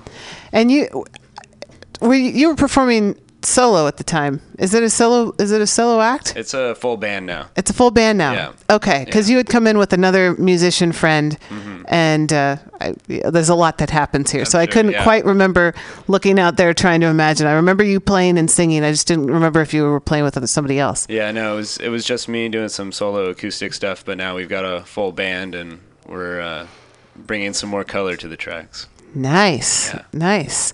Um, and I think last time you were in here, you were uh, about to play a show that was it Rob Jackson was Yeah. putting together. Yeah. Where does that happen? That was like music. That was at Music City SF, and now Rob is putting together some shows at the Stork Club in Oakland. oh, cool. Yeah, so he's actually got one coming up February 4th. Nice. Yeah. And then, do you have shows coming up too? Yeah, we're doing we're releasing our EP, uh, Party at the End of the World, next week. That's Um, a great title. And uh, yeah, it's at the Laughing Monk Brewery um, over in Bayview. And our friends C Night are playing with us, and it's going to be a good time. We have a five dollars suggested donation going to uh, the SF Marin Food Bank. Nice. Yeah, That's very cool. Well, we've got a couple tracks here from. Is it from your new EP, yeah, it's this, "Party at the End of the World" Yep, by Taller Younger Brother? yeah. All right, so we've got two tracks. We can, we have time to play both. Which which one should we play first? And if you want to introduce it, Um, we'll play "I Know" first. Um, this is kind of the single. It's a little bit more upbeat, and it's uh, it's a song just kind of about dealing with growing up and growing old and relationships and figuring yourself out. So I guess pretty much every song. It's very close to every other song out there. it's it's slowly slowly coming up. Here we go.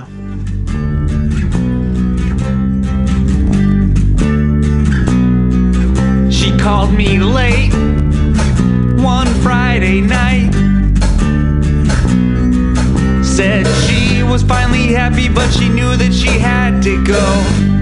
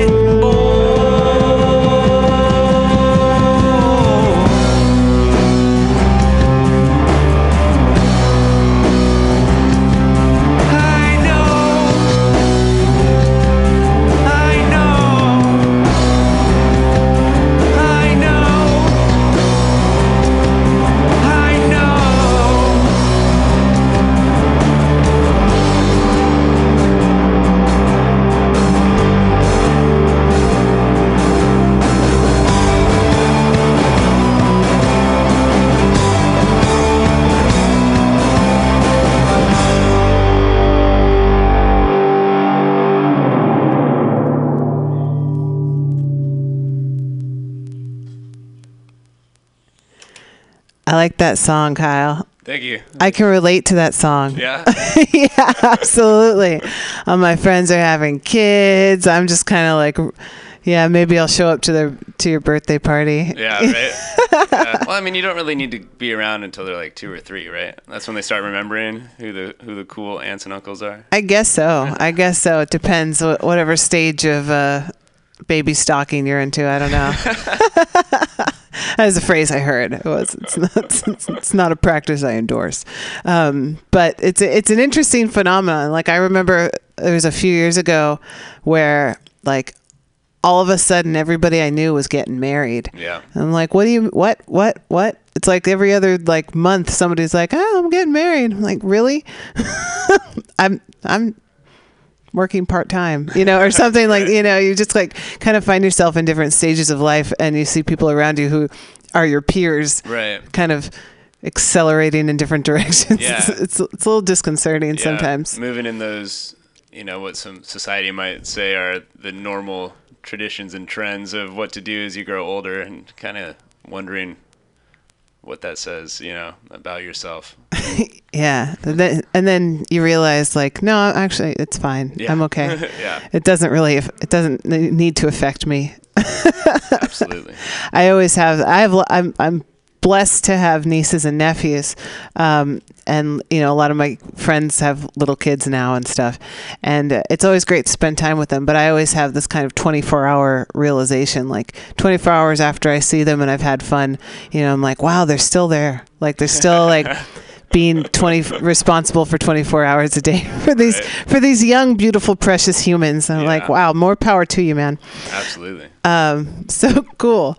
So let's let's uh, there we go. Let's play the other track. Tell uh, give a little intro. Um, this song is called Again, and it's also on Party at the End of the World. And it's, um, you know, once again, just kind of a reflection of uh,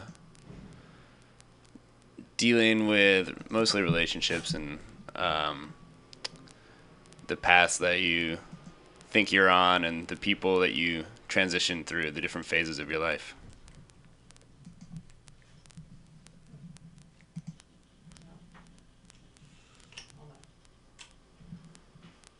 Well, this worked last time. Let's see. Not sure why it's not doing exactly what we want it to do. Let's try again. Hmm. Find the file. Yeah, find the file. No, I don't want that file. Here we go. Aha.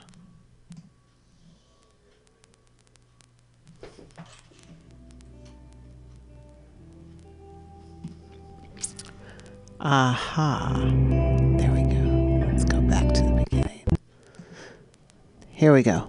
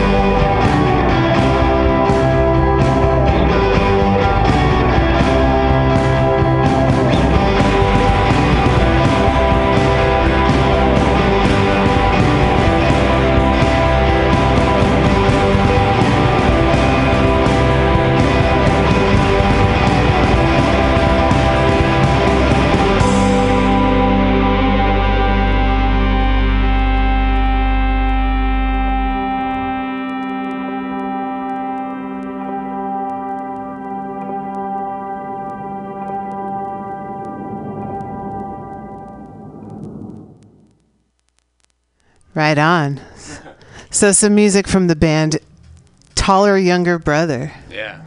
So um, tell us again. Tell me again, so I can write this down because uh, um, I didn't bring have bring my laptop today, so I'm kind of uh, doing it old school.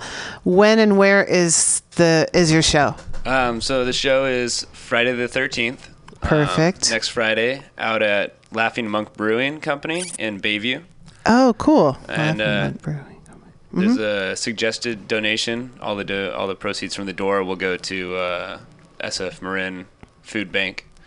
And uh, doors are at seven. Show's gonna get started around 7:30 with our friend C Night, and we'll be playing music and enjoying each other's company for a couple hours. Very very cool. So how many folks do you have in the band now? Um, there's four of us total, two guitars and two and a bass and a drum, and that was all recorded. Mostly, that was in our home studio with a couple of us doing the the instrumentation and drums. So Cool. yeah, Well, certainly, um, certainly happy to support you guys in your in your musical endeavors, and I'm glad you came in and came came through today to the show. You're welcome anytime. well, thanks. Thank and uh, you can always, you know, let us know about any future shows or stuff. Or we have our Facebook page too, Common Thread Collective. If you've got a show and you want to like post it on there, like share it, feel free. Awesome. Um, yeah, and I'm glad you came through. And next time you come through, we're gonna have another live performance, right? yeah, absolutely. Because that you, I remember you put, you had a pretty rocking live performance here. Um, everybody got you, you really energized everybody that was that was hanging out. So Definitely, we'll we'll bring some new new songs down. Cool. Cool. Right on, Kyle. Thanks so much for coming through. Thanks, Val. So yeah, go on out to that show of Taller Younger Brother. But you guys, um, before you go, you have, I'm sure, some online presence where uh, people can find your music other than coming to see your show at the Laughing Monk on the 13th. Yeah, you can find us at talleryoungerbrother.com or uh, on Instagram at talleryoungerbrother and facebook.com slash talleryoungerbrother. And we keep keep those avenues pretty pretty uh, alive when we have something going on. Right on. Well, I do like the name of the show of the band too, because my youngest brother is taller than the other ones, which is kind of like it's kind of like you know, sweet sweet revenge, uh, if revenge actually is sweet, which eh, it's arguable. But uh, right on, Kyle. I'm glad to see you. Rock on, and I'm glad that your show is gonna try to raise some money for the SF Marin Food Bank. That's really nice taking care of people and playing music. What more can we ask for? Uh, you're listening to the Common Thread Collective. I'm Global Val, and uh, we're going to be back in just a couple minutes with Richard Sandoral, who's going to come in and share some of his uh, insights and prose and poetry. Uh, in the meantime, I'm going to play some music from uh, Stephanie Keys from her album called The Open Road, and this song is called City Life.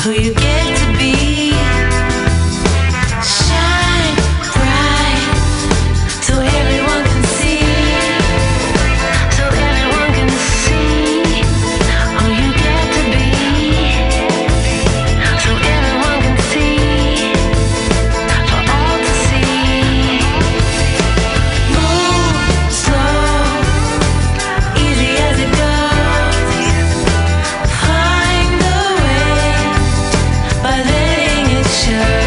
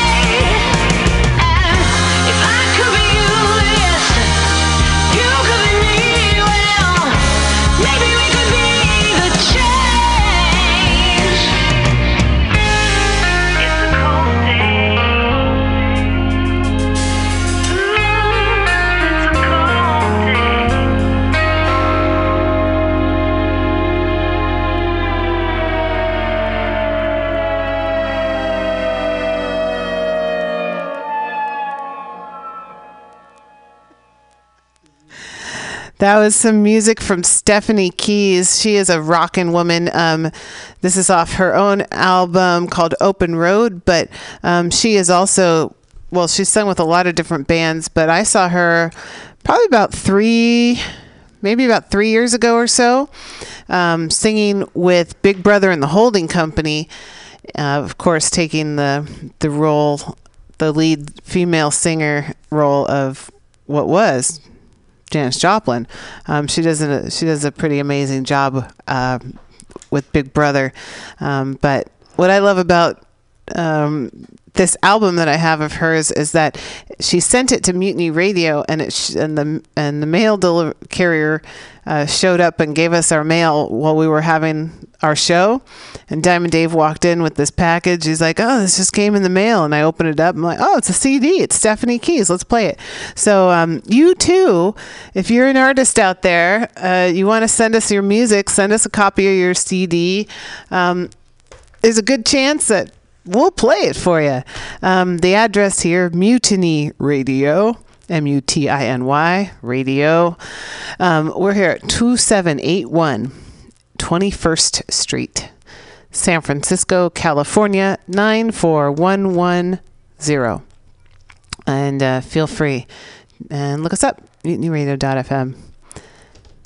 And I am here with our friend uh, Richard Sanderell. Who is this guy? What's that guy's name again? Who is this man? What's he doing here in the studio? How, how did he get thing? here? He's got that box with that glowing light. What is this? Monsters on Maple Street?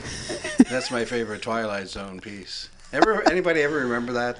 Monsters I- on I Maple just- Street, I- the Twilight I, Zone. I sort of channel flipped and I got to see it again. It's uh, the monsters are out on uh, coming out on Maple Street, I think it's called. and, and when I saw it as a kid, I was able to memorize that whole thing just viewing it once. And the next day, I got up in class and recited that whole thing. And it's really only about these space invaders coming in and turning off some of our appliances, and then what happens when they turn them back on, except maybe one person at a time. That all of a sudden their car starts and nobody else's does, and it raises raises all this paranoia on Maple Street. And well, how come your car started, George? None of ours does. And uh, and in the beginning, one of the guys goes over to the next street to see if there's anything going on there because everything's shut down. So, uh, and so this kid says, "Well," and they wanted to go downtown to see what was the problem. Oh no, you can't. This kid says because you know they wouldn't want you to do that. They don't want you to do that. Well, who are you talking about? Well, it's like that in all the science fiction movies. So there's all this crap, and uh, well, to cut the short of what happens is that they all lose their minds. They all start tearing each other apart, and and, uh, and it pulls back, and it's these uh, two space aliens, and they say, and so that's all there is to it. Yeah, you just uh, you know turn off some of their stuff, and and you know let then let's see what happens, and it usually turns into this. So yeah, it works pretty much. Interesting. Yeah. yeah. Insightful in these times. Back in the 1960s, uh, what's his name? Uh, uh, Rod Serling? Rod Serling. mm-hmm. He was able to sneak some stuff in there. Uh, this is called uh, Spirit and Profane Land. There is rhythm alive, giving resolution or not. There is a melody that fits the rhythm alive, giving metamorphosis. There is harmonic har- harmonies, discordances, serving rhythms, melodies, mood. Play your ouds, horns, harmonicas, strings of any kind that, that'll make rhythm, melodies, discordance. To get music, music must be made. Not for the money first, but for the love, joy, release. If money comes, all the better. Beware of those bringing gifts. This is spirit profaned land, the profane spirit. Serve your chosen brothers, sisters. Crawling king snake chose you, coyote. You are brothers in most of all things. Crawling king snake chose you because you play the blues with rhythm, thrown in, thrown in, in music of funk. From the only two-legged inducted into the Strutters Hall of Fame, James Brown. Giving even more dynamics Coyote chose the king because harmonica play, because of the harmonica playing, sense of rhythm, playing shakers, gravelly voice, such gravitas from a lean, skinny body. This, the beginning of the, their brotherhood, made of harmonies, discourses, rhythms, melodies. It is blues for the spirit land and profane. Moo.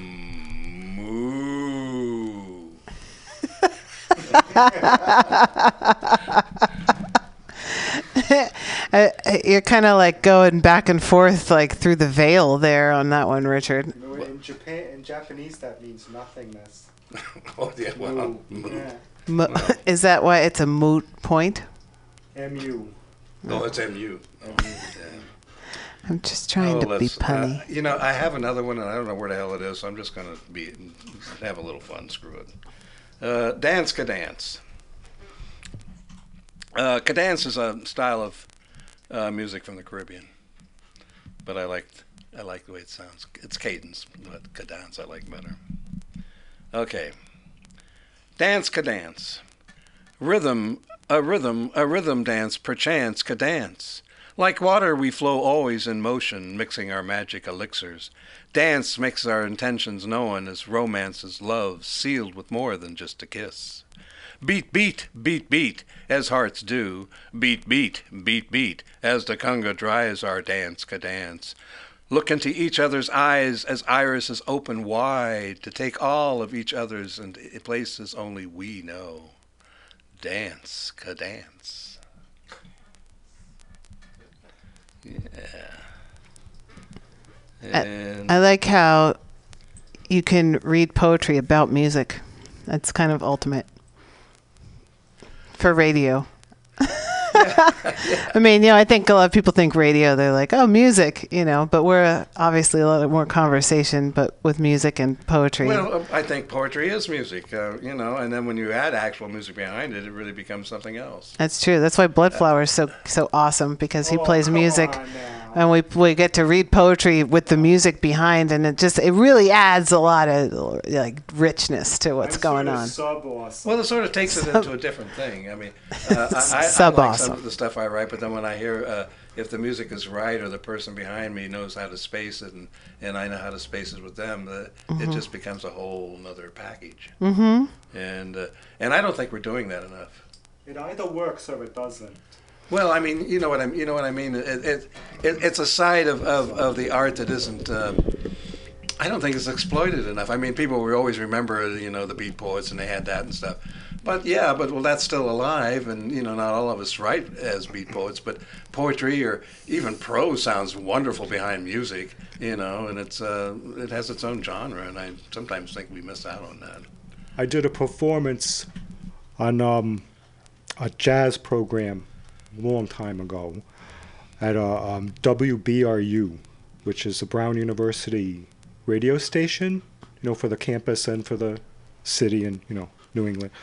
Um, and what happened was you read the poetry into the mic like this, and the person takes the uh, the turntables and would mix.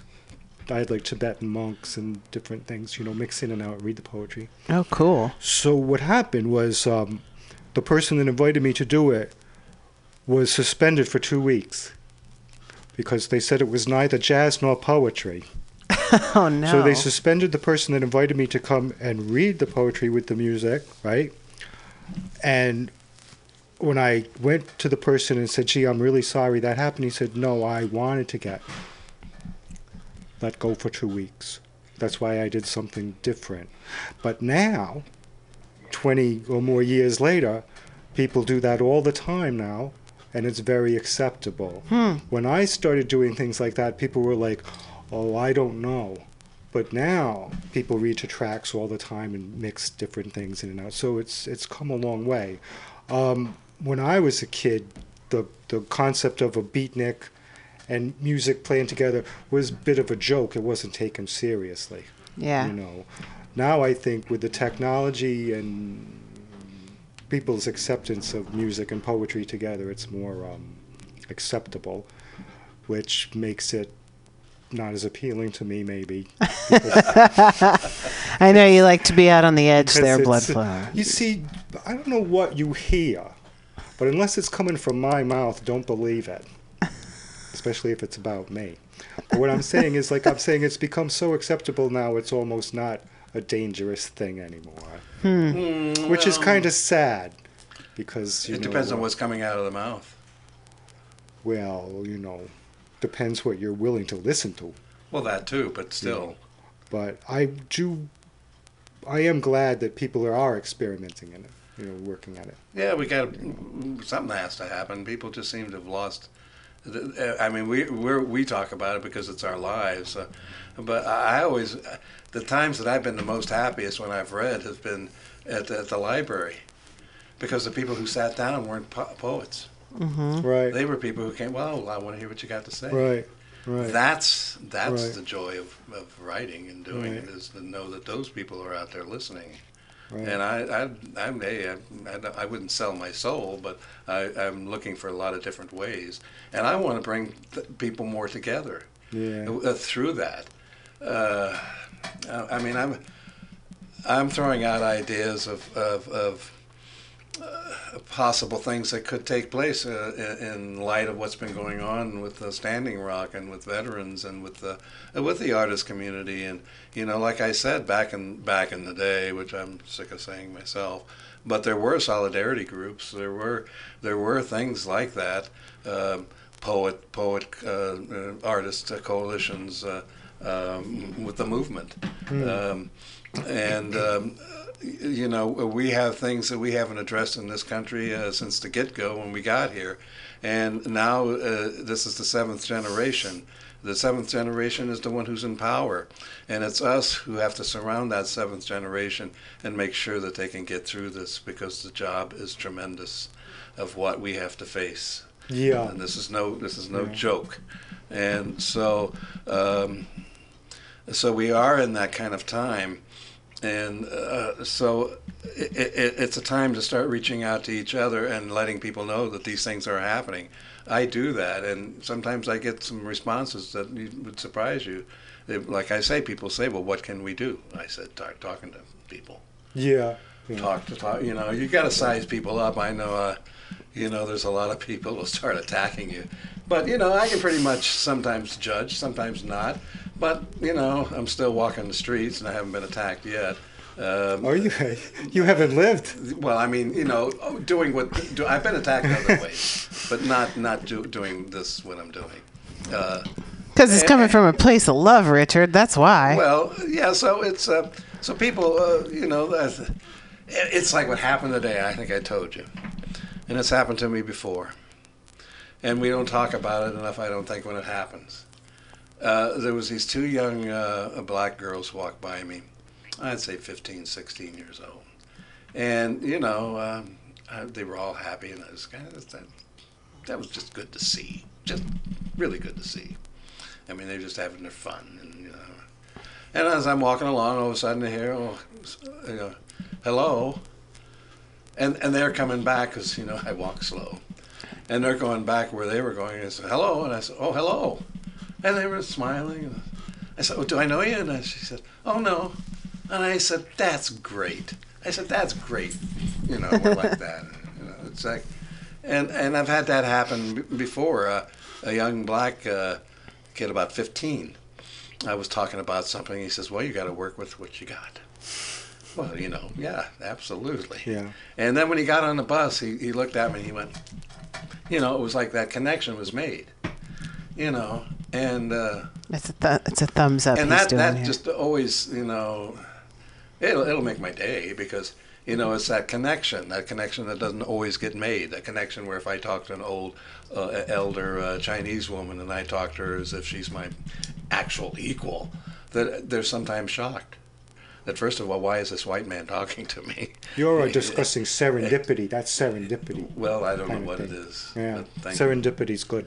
So so. Uh, yes, a, a pleasant surprise of- yeah, of serendipity. So, um, well, yeah. So I, that, that's my point. And and then in, in some ways, uh, like I say, we never know if we make any effect. I always wonder.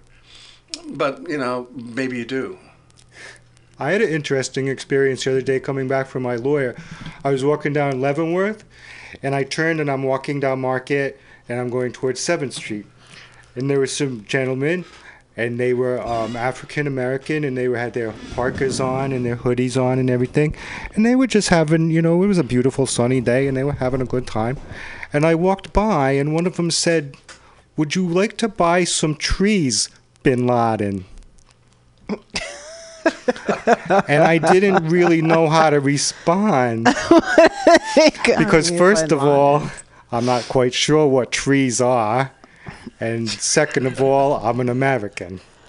So it was interesting the way I, I started thinking about how other people from other neighborhoods and other walks of life and they how they perceive you, you know, how you were perceived. You know, I think that I think that trees are marijuana. I'm pretty sure, but I'm not. Don't quote me on that. But that was uh, that was my um, Yeah. exchange. You know, Well, I, don't mean, know uh, why people try to sell people pot here when it's pretty much everywhere. you, know, you can get it pretty easily. Well, you know. Well, anyway, so um, yeah, uh, so I just believe that there are things we can do, you know. And if we can find each other and saying, "Hey, you tired of this shit too?" Yeah, I am. Well, uh, well, what what is it we can do? Or you know, maybe you won't get to that place, but hey, maybe some are. Some did at uh, Standing Rock. Something happened. Something switched on Absolutely. and uh, and it was always there. Uh, th- that seventh generation was surrounded by a lot of stuff, and and and if if if the elders did their job, they were they taught the seventh generation, and that's why the seventh generation is still here doing what they're doing. I think, and and they're teaching us, and we're teaching them. So, whatever you can do, however you can help build. If you're a vet, how can you help Native people? It has to go beyond an apology. Uh, and the vets may have more power than the government ever did in, in, in the uh, in the uh, in the issues of at least making the acknowledgement. But that again is only the baby step. What are you going to do for the Lakota people who have no housing? Who probably have better housing now, probably uh, unless the unless the gambling has helped. But I, I do know there's reservations out there that you know when winter comes, it's a life and death struggle. Mm. And and uh, with the yurts and stuff that a lot of people have uh, donated or that they have there is probably some of the warmer housing they've had. Even when there was over the air television, they didn't have over the air television. Yeah. You know, so they had very little um, access to information and news. You know. Um, Well, the, the, things are a little bit different now with the uh, with the technology we have, and so they do get more. But uh, uh, there, there's still a big struggle in in, uh, in inequality, and uh, so just saying I'm sorry is um, it made me weep. But at the same time, as a vet, I know that hey, that that that's just uh, you know okay, it's like a you know throw that throw that grain of sand in the ocean and start filling it up because there's a lot of work to do. And it can't be used as somebody's photo op. I am so tired of seeing leaders that I think, well, hey, you might be somebody. You've got something going on. And then, of course, leaders always have fees of clay like our, everybody else. But if you're going to use what you do as photo ops, I, I have no words. Uh, short of murder uh, that is one of the most horrendous things I think you can do. it's to other people. opportunistic. Yeah. Don't don't abuse other people. Mm. Um, when, whenever I meet someone that's, I obviously think has more intelligence than I do, or has something on the ball, which is usually most people, I ask them. I, s- I ask them. I say, in an ever cruel and dehumanizing world that we face, what do you do? How do you cope with it?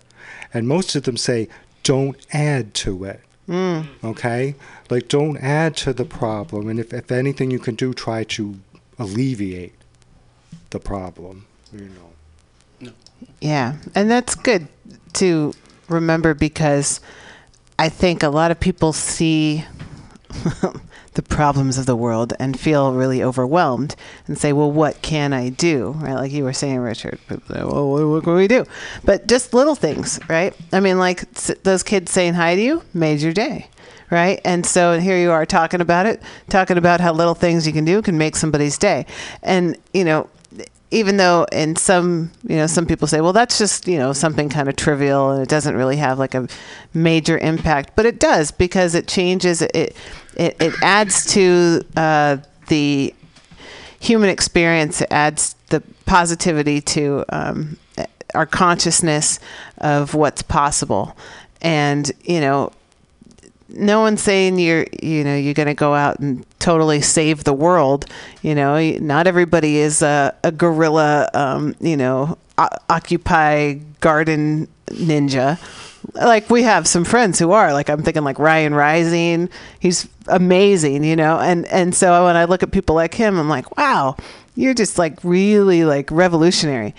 But you don't have to be like totally revolutionary like that you know? You it's just little things and it's the way that you conduct yourself and the way that you interact with everyone and like you said not um, contributing to the negative but anything that is Right. you know even even it's kind of like you know if you don't have anything nice to say don't say anything at all right? Just even even not saying something or not d- reacting in a way that you maybe initially want to or feel uh, you know compelled to do is is is a choice and it's an action and and something comes from that. You know you can you can build bridges or you could burn bridges. So it's um you know maybe it's a little garden path or maybe you it's could- a giant bridge who knows You can become a bridge yourself. Oh. You can say here, I'm going to take you from that over here. I'm going to, you know, I'll be the bridge. Temporary, Yeah. you know.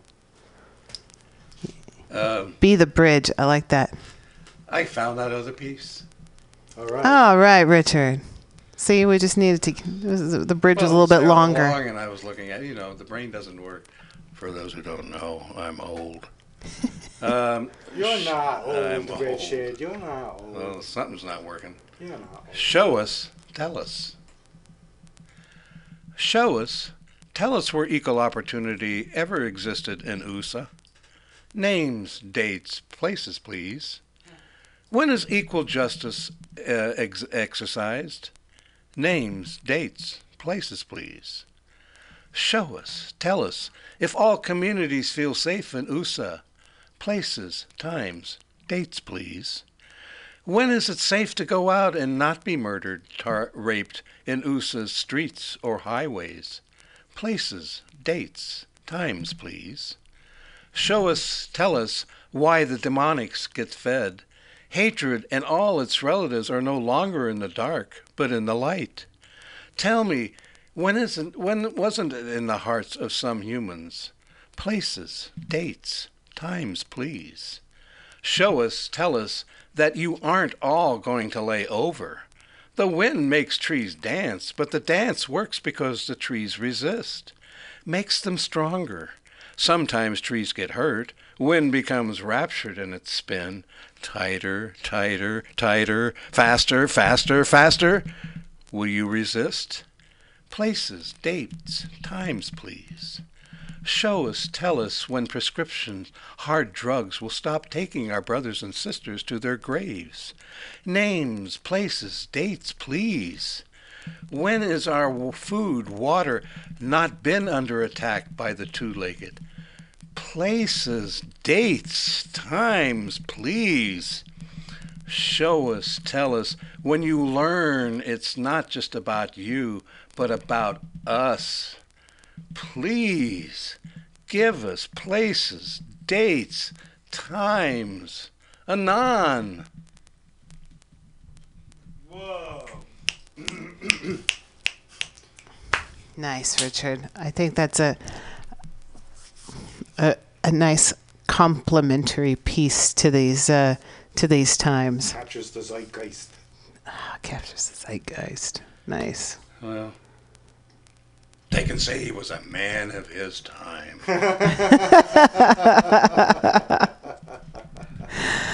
Oh, Richard, Richard Sanderell, thank you for all that you do and say and share, and the connections that you that well, you let's make. hope Diamond Dave's going to be all right.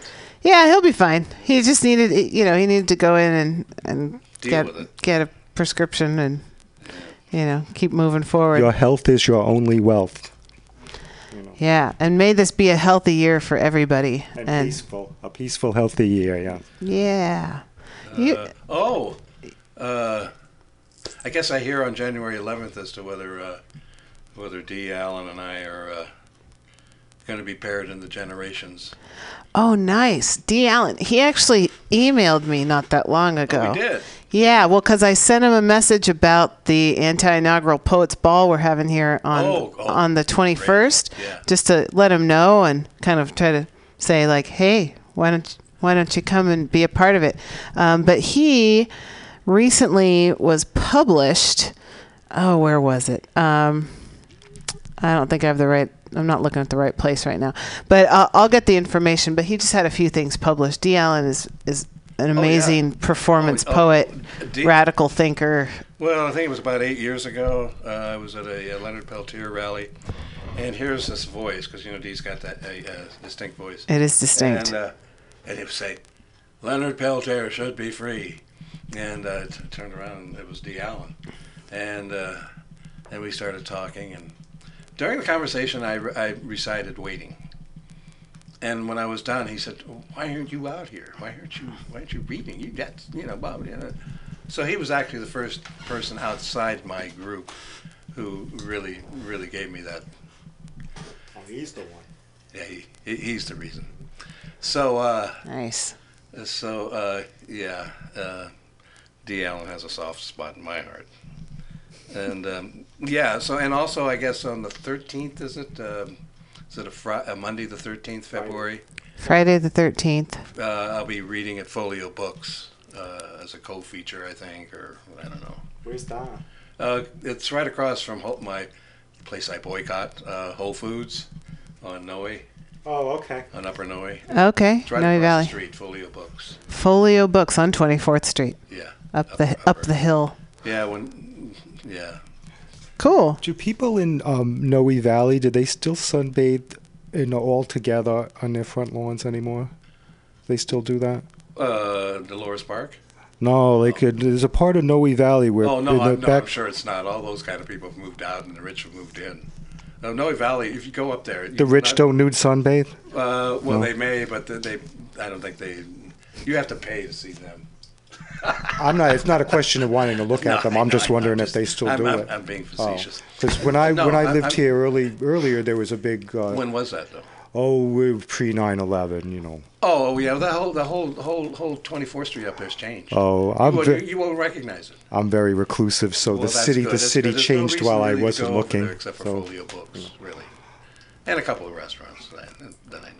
Yeah, and like Ber- Bernie's Bernie's coffee shops up there, local girls coffee shop. Yeah. She's Some of them still she's a native Yeah. gr- San you will- you will be Franciscan. She's saddened- got You will be saddened by what isn't. There's there. nothing that can sadden me any more than I already. There's am. a- I'm not. just Well- don't, don't threaten me with that. Ooh, I'm already. ooh, what? Uh, I'm already. Nice to know that I. Nice to know that I have the ability to have, be threatening. I'm already plenty sad. I don't know. I don't know, Richard. I do. I look Pretty n- n- no. Wow, that's not. You're supposed to say, "Yeah, you scared me to death." That's when I look out on the street. Oh, you're messing with trouble if you look at my way. Oh, you don't want to do that. I I think people don't mess with you because you look like a nice guy. Oh. They're like, thought it was 'cause- we're gonna leave him alone. Uh, He's know, a cool times dude. People said, uh, "I know you," you know, because uh, there was a marijuana club down from my house, and they saw, "Oh, I know you're a cop." Oh God, I just live around the corner. They Give think you're a cop. That's just being paranoid. They're smoking the wrong weed. Um, so we've got just a, a few more minutes here, but I see. Is there anything else going on that we're, we're going to share? Yeah, R- Roman, you got something to show, jump in with, and then if you got some, I don't know what. You, no, no, you're just holding that book. I'm just. Okay. Okay. Heck, if no one Okay. else. An informative website for people to check out is refusefascism.org. And there's a lot of organizational meetings, events, and actions that are happening around the country. So again, if you go to refusefascism.org, O-R-G, uh, there's a whole list Uh, there's also there's press coverage, there's articles, a lot of good information that you can share and ways to connect with people and just to get organized. People are calling for to prevent Trump and Pence from taking power. So people can please uh, check that We out. call him Rump the Demagogue. Somebody, uh, there was an article. Uh, there's an article that was uh, calling him um, Trumple Thin Skin. Couple thin skin. I like that. that works on Right. different levels. Right, because trollish. You, nobody really wants to say his name, you know, but he's got this thin skin, like he's easily offended and, and reacts. And he and he slept for a hundred years, so he don't really know what's going on. He's been he's been sleeping. Rumpelstiltskin, right? He didn't he sleep for like a hundred years, and he woke up and he didn't know what the devil was going on. He was very confused. Interesting, yeah. that's- and he's trying to get people to spin uh, straw to gold for him. Come on, we can do that. Build me a wall. Will you be one throwing pearls before swine? The wall is going to be paid for eventually by Mexico. That's what he said. that, that we're going to pay for it, right? Oh. We're going. The, the taxpayers are going to pay for it, but eventually, we're going to shake the Mexicans down, and they're going to pay us back with interest, right? Oh, that's an interesting. That's, an interesting. That's what uh, that's what I've been hearing from you know the media, you know. So uh, Aye, aye. um, See, th- it's kind of things like that where you're like, you know what? Is this guy even going to be able to do anything? So I, I take a little bit of solace in in in in that. I guess. promises are meant to be broken. That's right. Thanks, Roman, for the info about refusefascism.org. If you don't know how to spell fascism, it's F A S C I S M. Refusefascism.org. Um, well, thanks everybody for being part of the show today. This is our first show of the new year 2017. Holy moly. Um, I always like the number 17, so I'm, I'm feeling pretty good about it. I, I was uh, able to get a little grounding done over the holidays, uh, got off the grid a little bit, and uh, I recommend that if, if you get any chance to take a little break, take a few steps back, get into a natural space, um, clear your head a little bit, and uh, you know we need uh, we need all the vitality we can get. So again, let's have a healthy, peaceful, uh, community-oriented 2017 as we keep on moving forward and looking for creative solutions to life's great problems and cur- curiosities. So, thanks everybody uh, for listening to the Common Thread Collective today and also for listening to Women's Magazine. I'm Global Val. Diamond Dave will be here with us next week. Um, and uh, hopefully, so will you. Again, you can join us in studio 2781 21st Street in our funky art gallery space, uh, or you could um, call in if you want 415 550 0511. And you can follow what we do on Facebook, the Mutiny Radio page, but of course the Common Thread Collective page, and also Women's Magazine with Global Val. Thank you so much um, for really being being in our community. Um, our listeners, as well as our participants, uh, really make this endeavor um, something that carries forward and not just us talking in a room. Even though sometimes I feel like I'm just talking in a room, at least it's a pretty funky room here at Mutiny Radio. And uh, I want to thank the thousands and thousands and thousands and thousands of people who downloaded our show in 2016. You're amazing. I don't know who you are. I know some of you, but you're loved and appreciated, and I'm glad that we can produce content that you find, at least at some level, mildly entertaining uh, and hopefully insightful and um, revolutionary and inspirational and all those good things because we're we're revving it up here, uh, revving up our uh, revolutionary agility, and uh, we can tip the scales of consciousness. We can fill that glass so it's half full, and then even till it's bubbling over um, because uh, goodness has to win once in a while. And why not now?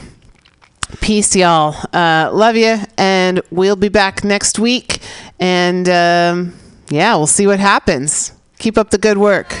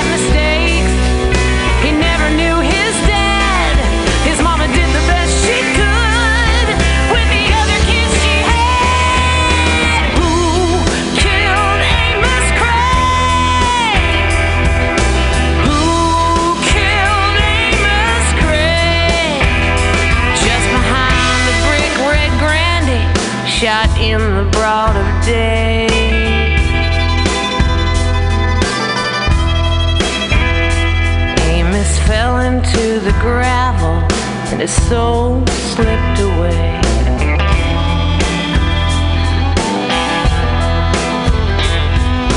Someone got away with murder on that day, just cause Amos was a drunk. Town folk let justice slip away.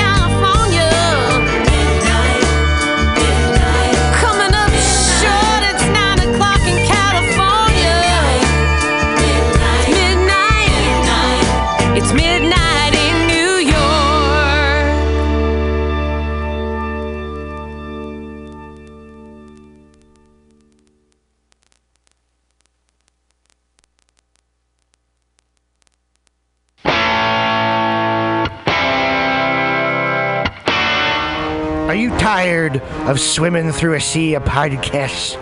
Are ye on a raft without a paddle? Well, gather around me, sea dogs, and get aboard me pirate ship as we set sail for the seas of mutinyradio.fm. From there, you can captain your own pirate ship as you sail through over 44 different shows for all of your listening pleasures. They've got live comedy to small business advice, LGBTQ friendly to sports, vinyl to gutter punk. MutinyRadio.fm has the best programming the internet ocean has to offer you. I bet my peg leg on it, or I ain't scurvy shit-faced McRat.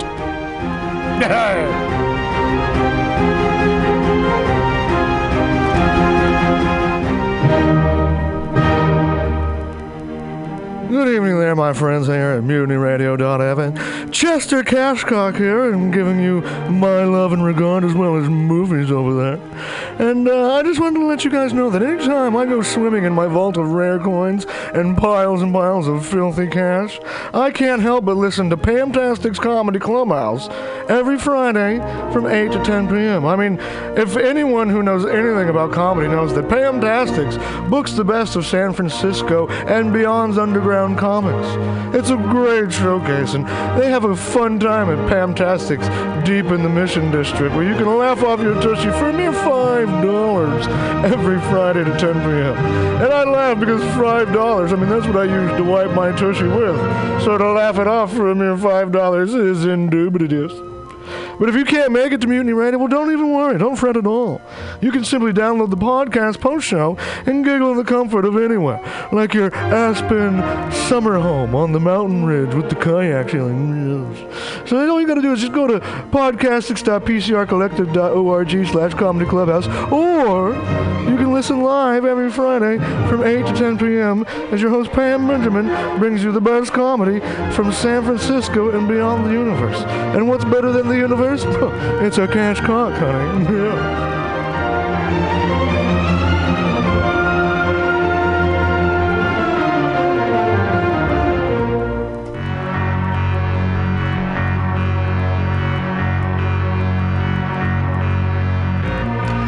Want to go to Burning Man, but you don't have the right goggles, costume, or attitude?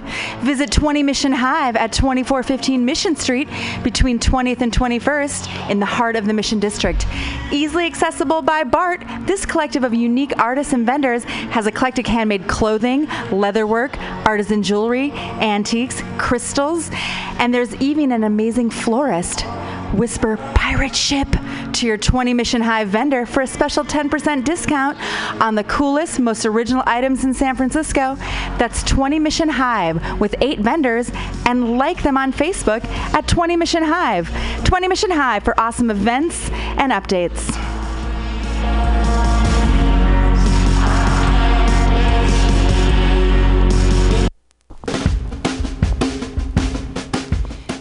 The dictionary definition of the adjective eclectic is selecting or choosing from various sources. When Bay Area musician JD Buell brings you Morning Train Wednesday 10 a.m. to noon on Mutiny Radio, that is exactly what he does. Select music from various sources to give you a unique listening experience.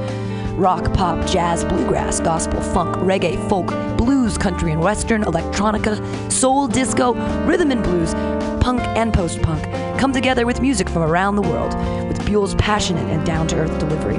In an age of personal music delivery systems, JD Buell carries on the values of progressive FM radio when a listener could actually have a relationship with a programmer, someone who would create an eclectic musical environment wherein both listener and host find fulfillment. The Morning Train with JD Buell, Wednesday, 10 to noon on mutinyradio.fm. Freeform radio for free minds.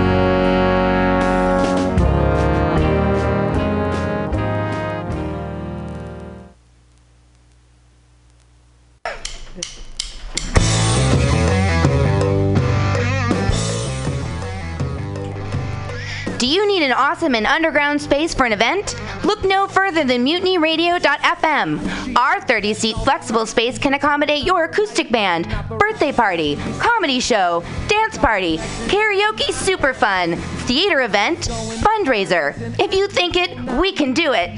You run the door and promotion, we run the sound, space, and podcast. Rentals available Thursday, Saturday, and Sunday from 8 to 10 at Mutiny Radio FM's performance space at 2781 21st Street in the Deep Mission at 21st in Florida.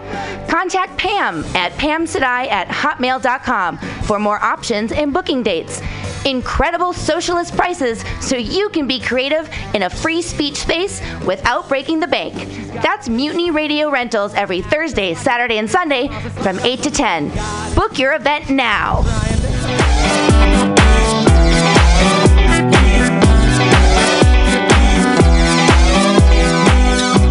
Don't go back to sleep